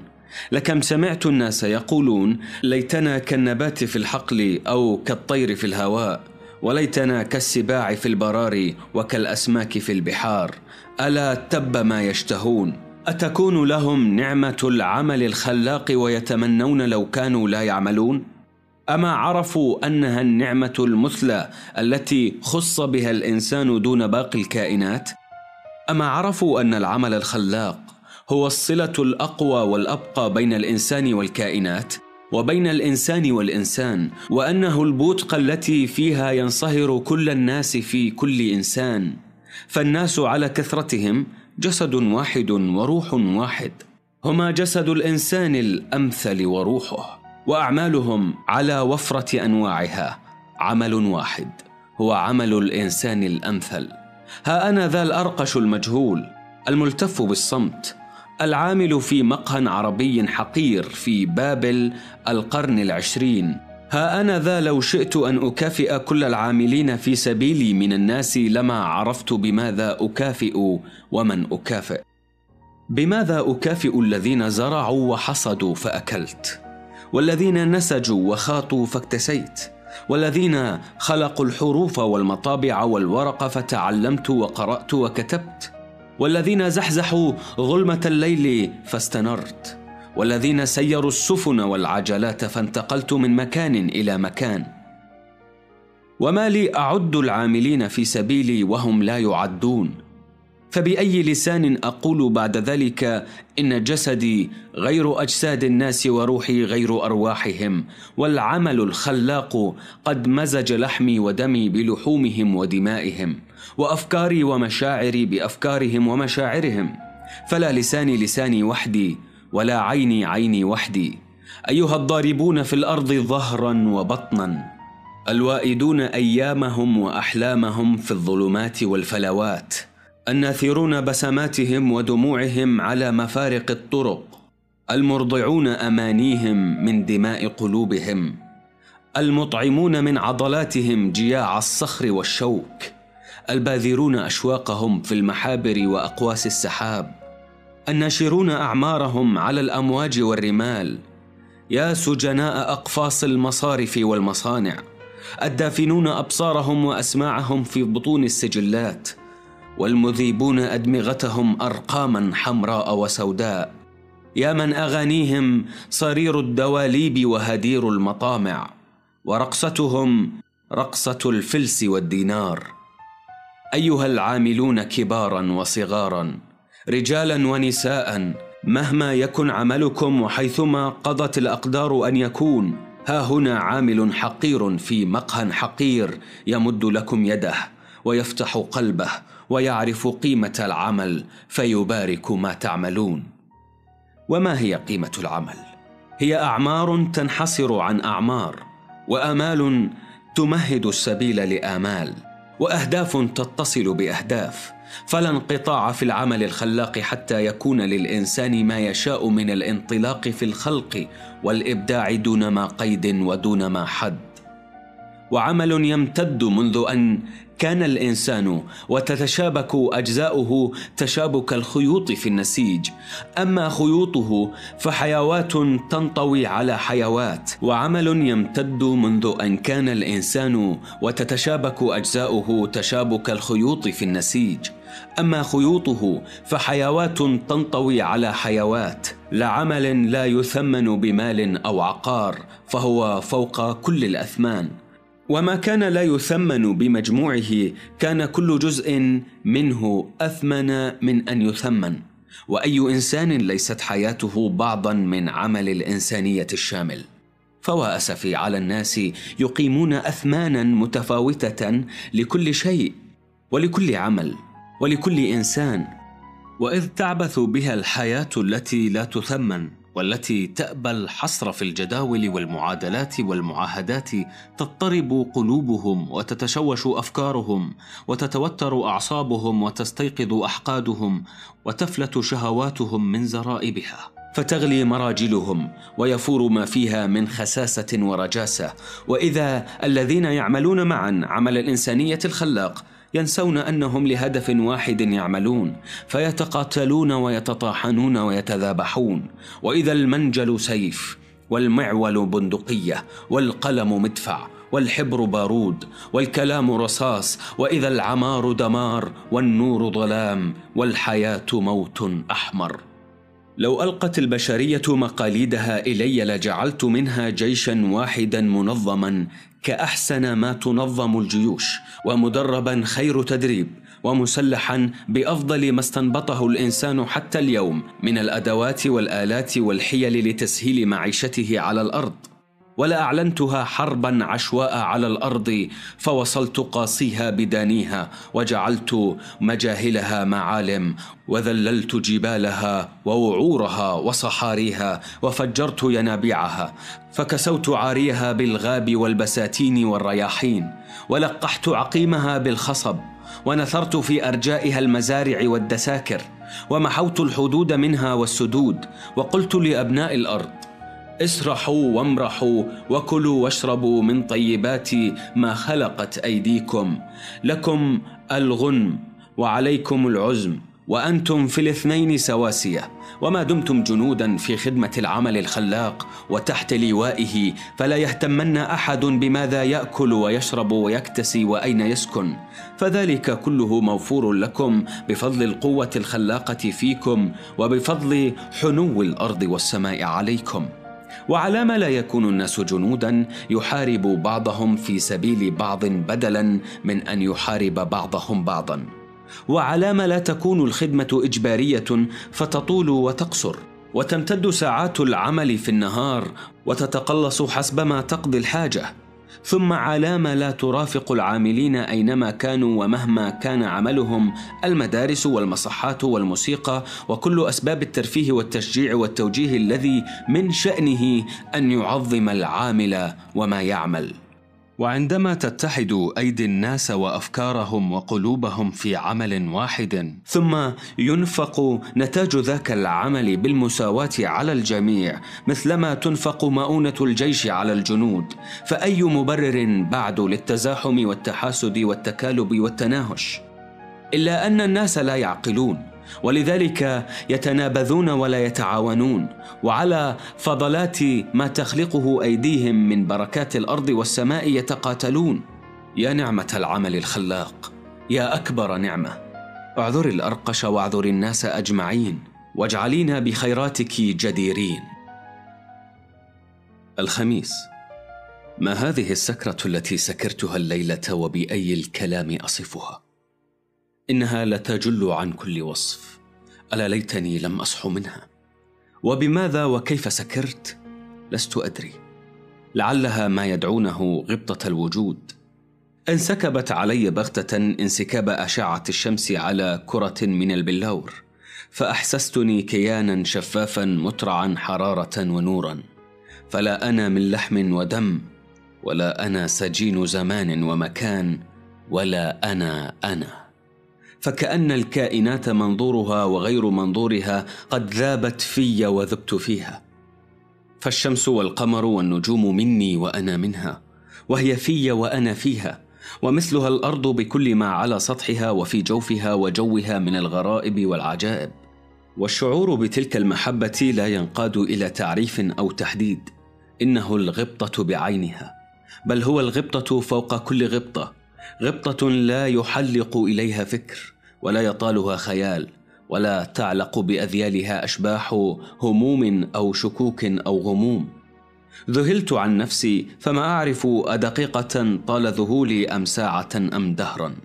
ويا ليته كان ذهولا لا نهاية له. ولو أنني ما عشت من حياتي غير تلك الدقيقة لاكتفيت بها حياة كاملة. ولو أن حياتي ما كانت غير طريق مفروش بالشوك يؤدي إلى تلك الدقيقة لرضيت بها وباركت رب الحياة الذي متعني بها. تباركت حياة جمالها يذهل الإنسان عن نفسه. وما أدراك يا أرقش أن ذهولا طرأ عليك الليلة فتذوقت فيه غبطة الوجود. ليس بشيرا بذهول أطول فأطول وأعمق فأعمق حتى تبلغ الذهول السرمدي. اللهم أذهلني عن نفسي. السبت. إذا كان الفرق عظيما بين شيئين شبهوه بالفرق بين الأرض والسماء. والفرق بين ما أنا فيه اليوم وبين ما كنت فيه منذ يومين لاعظم من الفرق بين الأرض والسماء. كنت في ذهول عن الأرقش فتذوقت غبطة الوجود وأنا اليوم في ذهول عن كل ما في الوجود إلا الأرقش فلا أتذوق غير الحيرة والمرارة. لله ما أوسع الإنسان وأضيقه وما أبعد مداه وأقربه. وما أسرع فكره وأبطأه. كلني اليوم اضطراب وتشويش وقلق. ولو سألني سائل عن السبب لما أحرت جوابا. لكأنني حفنة من القمح والحسك والتراب تصفقها يد المغربل في الغربال. أو كأنني القدر ليس فيها غير الحصى ومن تحتها نار مشبوبة السعير. كنت فيما مضى. إذا تعكر صفو عزلتي عزوته إلى انقسام في نفسي ما بين أرقشين. أرقش معلوم وأرقش مجهول. واليوم كلني أرقش مجهول. بل لو شئت أن أعد كل ما في من أراقش مجهولين لما استطعت. فهم يطلون علي من نوافذ لا تحصى وليس بينهم وجهان متشابهان. ولا هم يكلموني بلسان واحد ولغة واحدة. ولا أنا أفهم ما يقولون وما يطلبون. فكأنني القلعة المحاصرة وكأن هؤلاء الأراقش جيش لا توحدهم قيادة ولا هدف وكل جندي يحاول أن يقتحم القلعة عنوة ويحتلها قبل سواه. فالأمر ما بينهم فوضى وهم في سباق. وماذا تبتغون من هذه القلعة أيها المحاصرون؟ وماذا تظنونكم واجدين فيها من بعد أن تقتحموها وتحتلوها؟ إنكم لن تجدوا في خراباتها غير الخراب ولن تظفروا من مواقدها بغير الرماد. أما اللهيب فما يزال في سبيله إلى الله. ستجدون فيها حفنة من السنين تقمطت بظلمة ماض كفيف وبريق آت مبصر. فلا هي عتمة ولا هي نور ولا هي معرفة ولا هي نكرة ولعلها عتمة تستنير ونكرة تتعرف. أما اسمها فالأرقش. هاجموا هاجموا. فإما تدكون حصوني أو أدك حصونكم. الجمعة. وحدي أجل وحدي وما من بشر غيري على وجه البسيطة لقد فني الكل وأصبحت الأرض مقبرة هائلة لبني الإنسان. فأقفرت مساكنها ودروبها وحقولها من كل من يدب على رجلين ويحتال على معاشه بفكره ولسانه وخياله. لا أم تحبل وتلد وترضع ولا طفل يحبو ويلثغ ويبكي ولا أب يعمل ويجني ويبني ولا سفينة في البحر والجو ولا سيارة أو قطار أو قافلة على اليابسة لا عابد في معبد ولا طبيب في مستشفى ولا دارس في مدرسة لا فأس في غابة ولا منجل في كرم ولا معول في حقل لا دخان معمل ولا قعقعة دواليب ولا صفير صفارات لا شاعر ينظم ولا رسام يرسم ولا كاتب يكتب لا من يبكي ولا من يضحك ولا من يغني لا من يبيع ولا من يشتري لا من يزاحم ولا من يزاحم لا من يضارب ولا من يضارب. لا من يحارب ولا من يحارب. لقد فني الكل ولم يبق غيري شاهدا بفنائهم. وما أفنتهم الزلازل والأعاصير أو الوحوش أو الحشرات أو المجاعات. وأفنتهم الحروب والأوبئة التي تولدها الحروب. لقد أفناهم التهالك والتكالب على خيرات الأرض. وها هم قد قضوا جياعا وعطاشا وعرات قضوا ممزقين بأطماعهم. مشويين بأحقادهم متمردين بشهواتهم. والأرض ما تزال تفور بالبركات لا تستنفدها الفصول والدهور وربوات الراضعين من درها الحنون. وهي هي الأم الرؤوم المطعمة بنيها من لحمها ودمها بغير حساب المرنمة في أذن الأبد ترانيم الأزل. السالكة سبيلها النير ما بين القوافل النيرات. الحاملة أثقالها في الفضاء بمثل الطمأنينة التي تحمل بها العصفور في الهواء. وهذه الأرض هي اليوم ميراثي وحدي. فماذا عساني أن أصنع بما ورثت؟ ماذا عساني أن أعمل بذهب الأرض وفضتها وألماسها وياقوتها وبما تنبته من حبوب وبقول وفاكهة ولحوم؟ وأراني لو كانت لي أيد وأفواه ومعد وعيون وأنوف بغير عد لما استهلكت غير اليسير اليسير من زادها. فكيف بعبيرها ومحبتها وجمالها؟ هل في الكون ما يستطيع أن يستهلك عبير الأرض ومحبتها وجمالها؟ ألا انهضوا من لحودكم أيها الملحدون. لقد كفرتم بالأرض وما كفرت بكم الأرض. وها هو الأرقش وقد أصبح الوريث الأوحد من بني الإنسان للأرض يتنازل لكم عن ميراثه. خذوه ولا تقتسموه فهو للكل لا للبعض.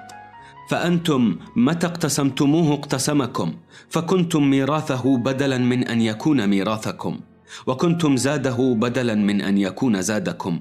كلوا واشربوا واشبعوا لا بما تمضغه أسنانكم وتستوعبه بطونكم لا غير. بل بما تمضغه أسنان إخوانكم في الناسوت وشركاءكم في الأرض وبما تستوعبه بطونهم فليس أمض من جوع الذي لا يشبع إلا إذا جاع جاره ولا أقسى من عطش الذي لا يرتوي إلا إذا عطش شريكه في الماء ولا أمر من موت الذي يحاول أن يحيا بموت من جعلته الحياة دعامة لحياته.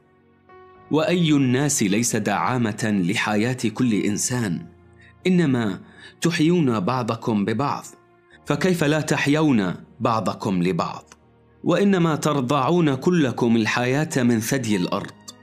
فكيف لا تخجلون من أن تمزقوا الثدي الذي منه ترضعون؟ وحدي ومن حولي خرائب المدينة المنكوبة ببنائيها ويا لها من خرائب عامرة بالذكريات.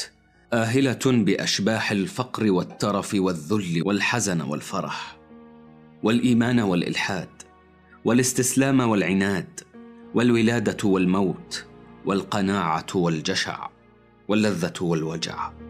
خرائب صماء بكماء عمياء وكانت تسمع بملايين الآذان وتنطق بملايين الألسن وتنظر بملايين العيون فكأنها ما سمعت غير الموت. ولا نطقت بغير الدمار ولا أبصرت غير الفناء وكان حريا بها أن تسمع الحياة وتنطق بالعمار وتبصر البقاء. لقد ذلت العاتية وها هو أنفها في الرغام. لقد انسحقت المتجبرة وها هي أبراجها السامقة تعانق التراب. لقد انفضحت الفاسقة وها هي وعشاقها طعام للدود. تشقق جسد العاهر وتفسخ وتفشت فيه البثور والدمامل فسال منه الصديد وانتشرت روائح النتن والفساد فوا عجبا للنسيم لا ينحم وللأرض لا تتقيأ أمعاءها. اختنق صوت الغانية في حنجرتها وتشعث المزمار الذي كانت تسحر بأنغامه رواد حاناتها. فوا عجبا للشمس لا تنظم المراثي وللبدر لا ينثر الدموع. انكسرت القوس وتحطمت السهام التي خلقتها المغامرة الكبرى لتصطاد بها الهناء لأبنائها فما اصطادت لهم إلا الشقاء. فوا عجبا للطير والوحش والسائمة ليست في عيد وفي مهرجان وقد شلت اليد التي وجدت لتبني الحياة فما كان يغريها شيء مثلما يغريها هدم الحياة في الأحياء. انطوت المدينة الفاحشة وطوت عشاقها في أحضانها. ناموا أيها العشاق ناموا. فأنتم لفرط ما ابتليتم به من العشق ما تذوقتم بعد لذة النوم. ناموا وأريحوا الأرض منكم واستريحوا. فأنتم لفرط ما أجهدتم الأنفس في إرضاء معشوقتكم ما عرفتم بعد طعم الراحة. إنما الأرض أحن عليكم منكم ولكنكم ستنهضون من نومكم الطويل. عارفين قيمة الأرض ومعنى اليقظة.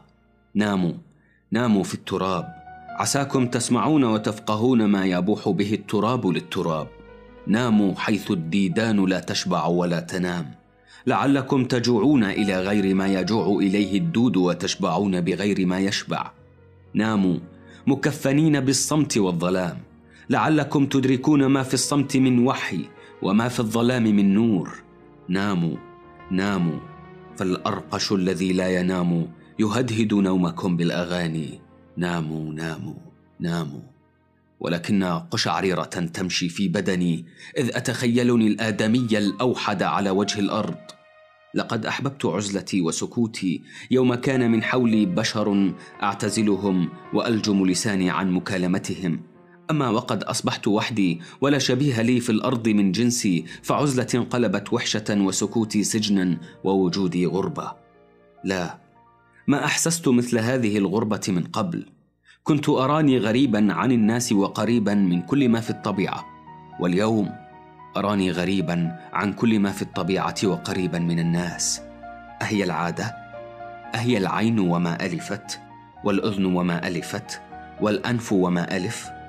لست أدري ولكن الأرض ليست ارضا بغير الإنسان فهي كالبيت يعج بالأولاد يلعبون ويتصايحون ويتشاجرون ويعبثون بكل ما في البيت فتشعر أنه بيت يفيض حيوية وحياة. أما إذا أقفر ذلك البيت من الأولاد فكأنه أقفر من الحياة. لا ليست الأرض ارضا بدون الإنسان يعبث بما فيها إذ يعبث بنفسه. ويخاصم وينازع ويحب ويكره ويبني ويهدم.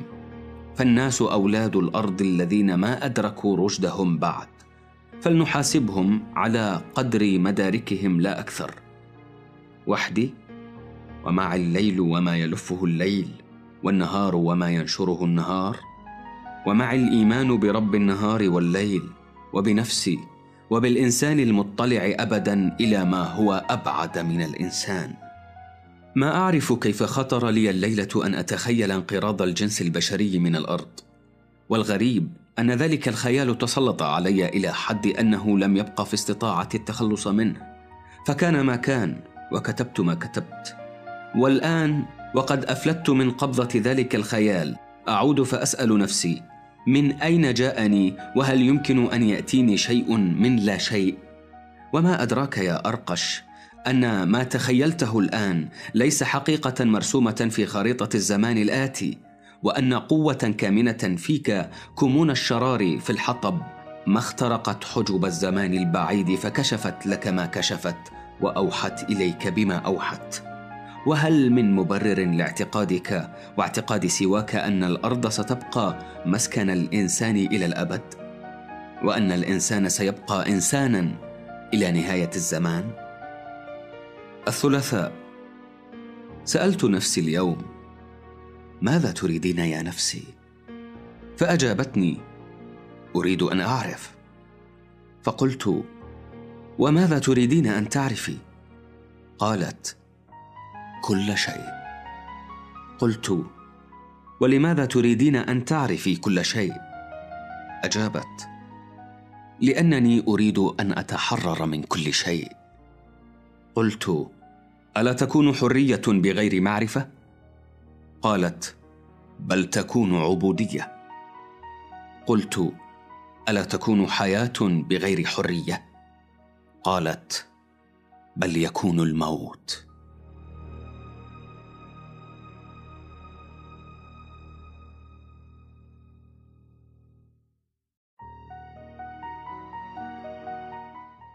الأربعاء سكوت مثمر. الخميس سكوت قاحل. الجمعة سكوت واجم. الاثنين خرجت اليوم بعد نصف الليل قاصدا البحر وما إن ابتعدت عن المساكن المأهولة وبلغت عطفة مظلمة في الطريق حتى أدركتني سيارة ترجل منها اثنان ووثبا علي ثم راحا يوثقان يدي بحبل كان معهما.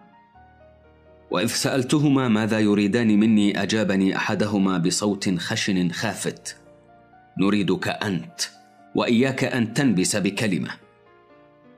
واتفق أن سمعا هدير سيارة تقترب منا فتركاني وشأني ثم هرولا إلى سيارتهما وانطلقا بسرعة الريح. وكانت السيارة تشبه سيارة سنحريب. ربي وإلهي. سمعت وقرأت عن اللصوص وقطاع الطرق. هل ضاق بهم عيشهم فلا يتسع لهم إلا أن ضيقوا العيش على سواهم؟ وهل بلغ بهم الفقر أن يطلبوا الغنى من ثروة من كان في مثل فقر الأرقش؟ حقا إن عالم الناس لعالم غريب عجيب. الأحد يا شفقا لفني بغلالة بيضاء سوداء فلا أنا في النور ولا أنا في الظلام. لا أنا نهار متوهج ولا أنا ليل دامس. تباركت من شفق وتبارك السحر سحرك. بربك قل لي أيها الشفق أمحتوم على الأرقش أن يكون همزة وصل بين الليل والنهار؟ أما من ظلمة لا نور فيها أو نور لا ظلام فيه؟ اذا ما هذا الصوت الصارخ في أعمق أعماق وجداني؟ بأنني لا بد بالغ يوما ما يحتويني فيه نهار أو ليل بل أكون أبعد من متناول الاثنين. لقد لمحت وجهك أيتها الحرية فعميت وشممت طيبك فسكرت ووجهك من نور ترتد عنه كليلة عين النهار وطيبك من مسك ما تعطر بمثله قلب الليل. ومن لمح وجهك مرة واحدة حجب عينيه عن كل وجه آخر. ومن تعطر بطيبك مرة واحدة سد أنفه دون كل طيوب الأرض. خذي بيد الأرقش أيتها الحرية وانتشليه من قبضة الليل والنهار. السبت ضاع كل شيء ضاع الأرقش. ضاعت عزلته المؤنسة ودنياه الفسيحة الحافلة بالرؤى. ضاعت المعرفة التي ينشد وحلت محلها المعرفة التي لا تعرف. ولا تعرف أنها لا تعرف.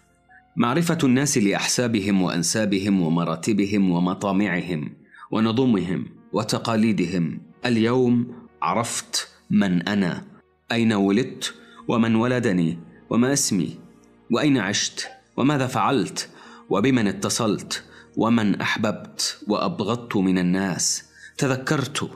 ويا ليتني ما تذكرت. ما كان أسعدني أيام نسيت كل ذلك. ما كان أقوى جناحي أيام لا ماض يشدني إلى أسفل. ولا ذكريات تسمر فكري وقلبي بالتراب.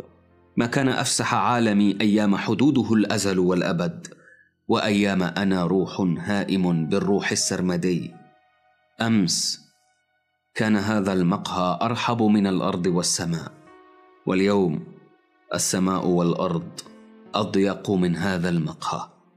مات الأرقش الحي وبعث الأرقش الميت. مات الأرقش الحي منذ أن تذكر الأرقش الميت. قام شكيب فنام الأرقش. تبا لها من ذاكرة لا يموت فيها شيء. قد ينسدل الستار على القليل أو الكثير منها. ولكنه لا يمحو نقطة مما وراء الستار. مهما يكن الستار كثيفا وثقيلا فلا بد من يوم ترفعه فيه عين اليد التي سدلته. أما الوسيط فقد يكون كلمة عابرة أو شيئا تافها. والوسيط في رفع الستار المنسدل على ذكريات ماضية ما كان أكثر من مقال في عدد من جريدة إسبانيولية وجدته اليوم على طاولتي فقراته ولا شك في أن يد سنحريب وضعته هناك. اليوم عرفتك يا سنحريب. عرفتك كما يتعارف الناس وليتني ما عرفتك. قتلتني يا سنحريب. قتلتني يا أخي ويا صديقي ويا رفيقي سليمان. طرحتني من حالق فأنا الآن مردود العظم والعصب والفكر والقلب واللسان. أيقظتني من غفلة واعية إلى يقظة غافلة. ااقول قاتلك الله؟ بلى بلى. قاتلك الله يا قاتلي. لا لا. بل سامحك الله على قدر محبتي لك وكرهك لي. وأي الذنب ذنبك؟ وأنت إنسي كباقي الناس. وأنا جني وإنسي معا. وهل للإنسي أن يفهم الجني؟ كيف للإنسي أن يفهم لماذا يذبح الجني حبه بيده؟ ذبحتها. ذبحتها ذبحتها ذبحت حبي بيدي فما شأن الناس معي؟ ولكنك تضع العرض فوق الحب يا سليمان وأضع الحب فوق كل شيء وقد ثأرت لعرضك. وأي الثأر ثأرك؟ نبشت الأرقش من قبره ثم طعنته في الصميم. أما الأرقش فمن يثأر لحبه؟ وممن يثأر الأرقش لنفسه إلا من نفسه؟ أنا الذابح والمذبوح. ذبحتها فانذبحت بيدي بيدي هذه ذبحت حبي لأنه فوق ما يتحمله جسدي ودون ما تشتاقه روحي وأي الناس أدرى مني بما يتحمله جسدي وما تشتاقه روحي فما شأنهم معي؟ ارفعوا عني أكفكم واحجبوا لحاظكم والجموا ألسنتكم. ارتدوا ارتدوا. ما مات الأرقش بعد؟ لا ما مات الأرقش. أين سهامكم؟ أين بارودكم؟ أين رصاصكم؟ قم يا أرقش قم. ولا تهولنك كثرة الجيوش. قم واصرخ بهم. هاتوا سهامكم وبارودكم ورصاصكم. إني ضباب تدرع بالضباب. فإن استطعتم أن تصرعوا الضباب بسهامكم وبارودكم ورصاصكم ربحتم المعركة. وإلا فالنصر لي ولكم الخيبة والهزيمة. لا تولولي يا أماه. لا تنح يا اباه وارقصي يا قطرات دم زكي. أرقتها بيدي. ترنحي يا أحشاء الأرقش برقصة الدم المعطار. واقضي أيها الحب بعدلك للأرقش أو عليه. للأرقش الذابح وللأرقش المذبوح. للأرقش المترمد وللأرقش الملتهب. أيها الحب اقضي بعدلك. انتهت مذكرات الأرقش. تكملة. جريمة لا سابق لها في الجرائم. عريس يذبح عروسه في الليلة الأولى من شهر العسل. أهي الغيرة أم الجنون؟ أم ماذا؟ روعت العاصمة في صباح اليوم بخبر جريمة ولا كالجرائم. لقد ألفنا أخبار القتل والنهب والانتحار. أما أن يذبح شاب عروسه بيده وفي الليلة الأولى من شهر العسل وأن يذبحها من فرط حبه لها فأمر ما سمعنا بمثله ولا قرأنا عن شبيهه من قبل. في ضاحية من ضواحي العاصمة أسرتا نعمان وحاريب. فيها التاجر الثري والصناعي القدير والمحامي والصحفي والطبيب. ولها على الضاحية آياد بيضاء ورفع شأنها بين ضواحي العاصمة. ومن أبرز الأسر شأنا وأوفرها ثروة وأعرقها نسبا في تلك الجالية أسرتا نعمان وحاريب. وبين الأسرتين روابط صداقة قديمة ومتينة. أما الأولى فتتألف من والد ووالدة ووريث وحيد في ميعة الشباب. هو السيد شكيب. والمعروف عنه أنه آية في حدة الذهن والذكاء.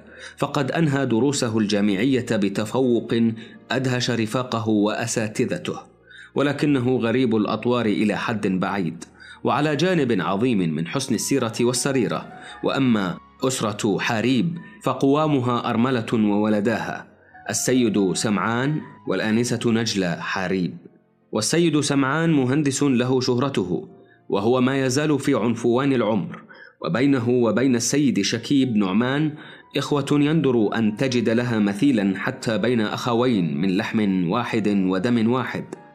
وكان من هذه الأخوة أن تقرب شكيب ونجلة وتقربت منه. فكان حب وكان هيام. وكانت خطبة وكان زفاف.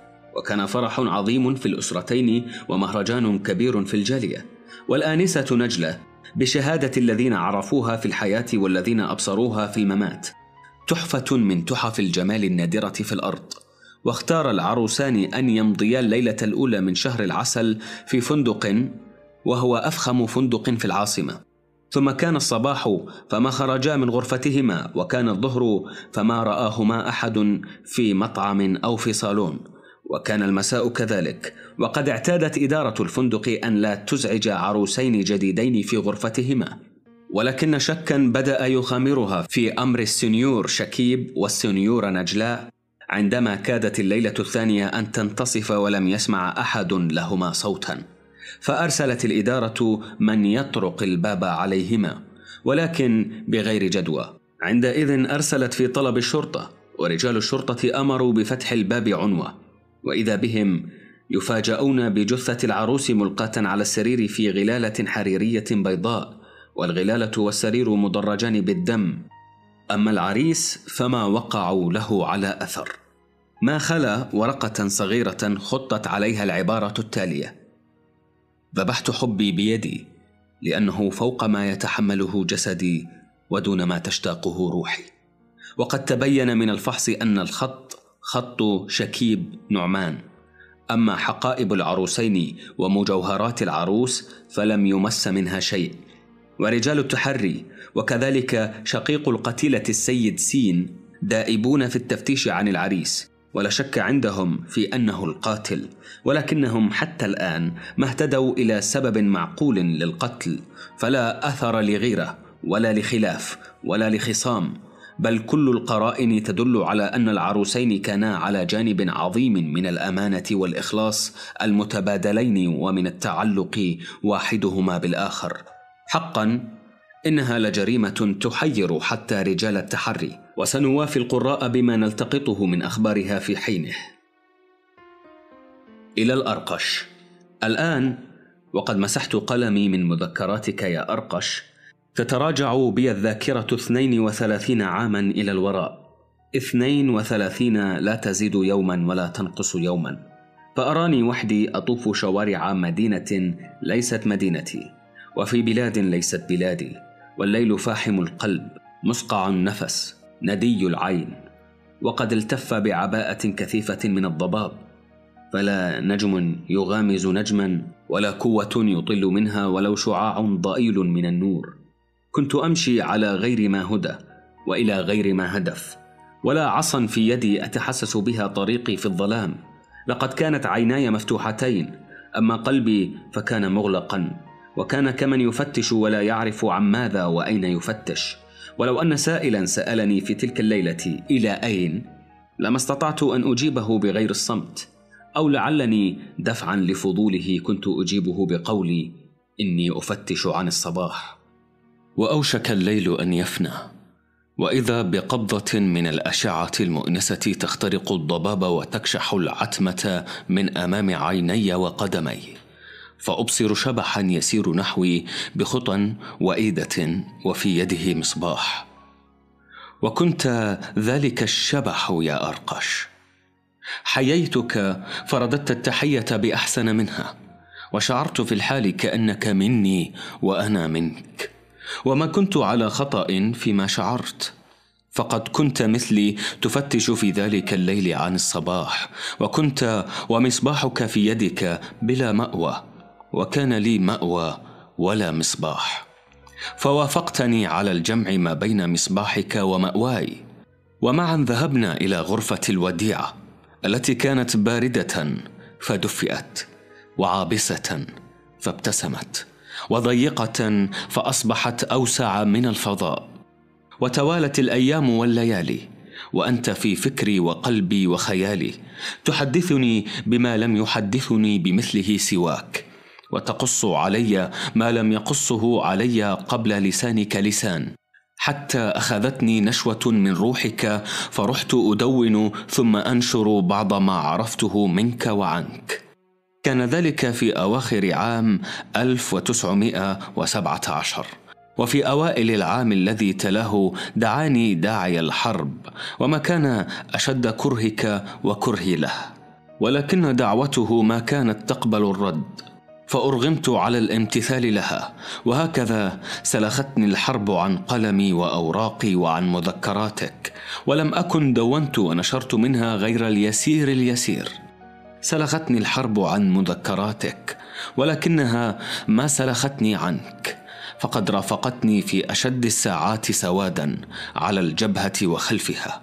رافقتني ثلاثة عشر شهرا جنديا بسيطا يحمل على كتفيه آلة الحرب الساحقة بأثقالها الجهنمية ويتحمل فكره وقلبه الفتيان غطرسة الرؤساء وانسحاق المرؤوسين.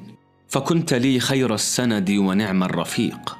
عدنا من الحرب ولكن نشوتي الأولى بروحك ما عادت الي فما عاد قلمي إلى مذكراتك.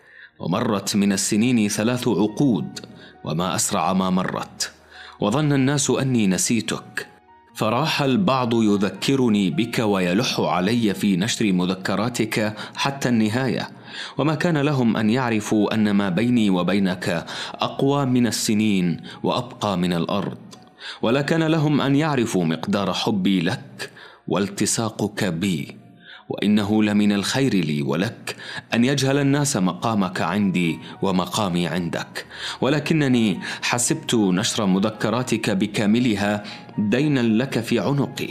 مع العلم أنك ما كتبتها للنشر وأنك ما أدنتني لتستوفي وها أنا أمسح قلمي منها وأطلقها في سبيلها. أما أنت فلا أمسح منك قلبي ولا أطلقك من ضميري. ولو أنا شئت ذلك لما استطعت. غير أني ما شئته ولن أشاؤه وإني لا أعلم مثلما تعلم أن ما دونته من مذكراتك ما كان غير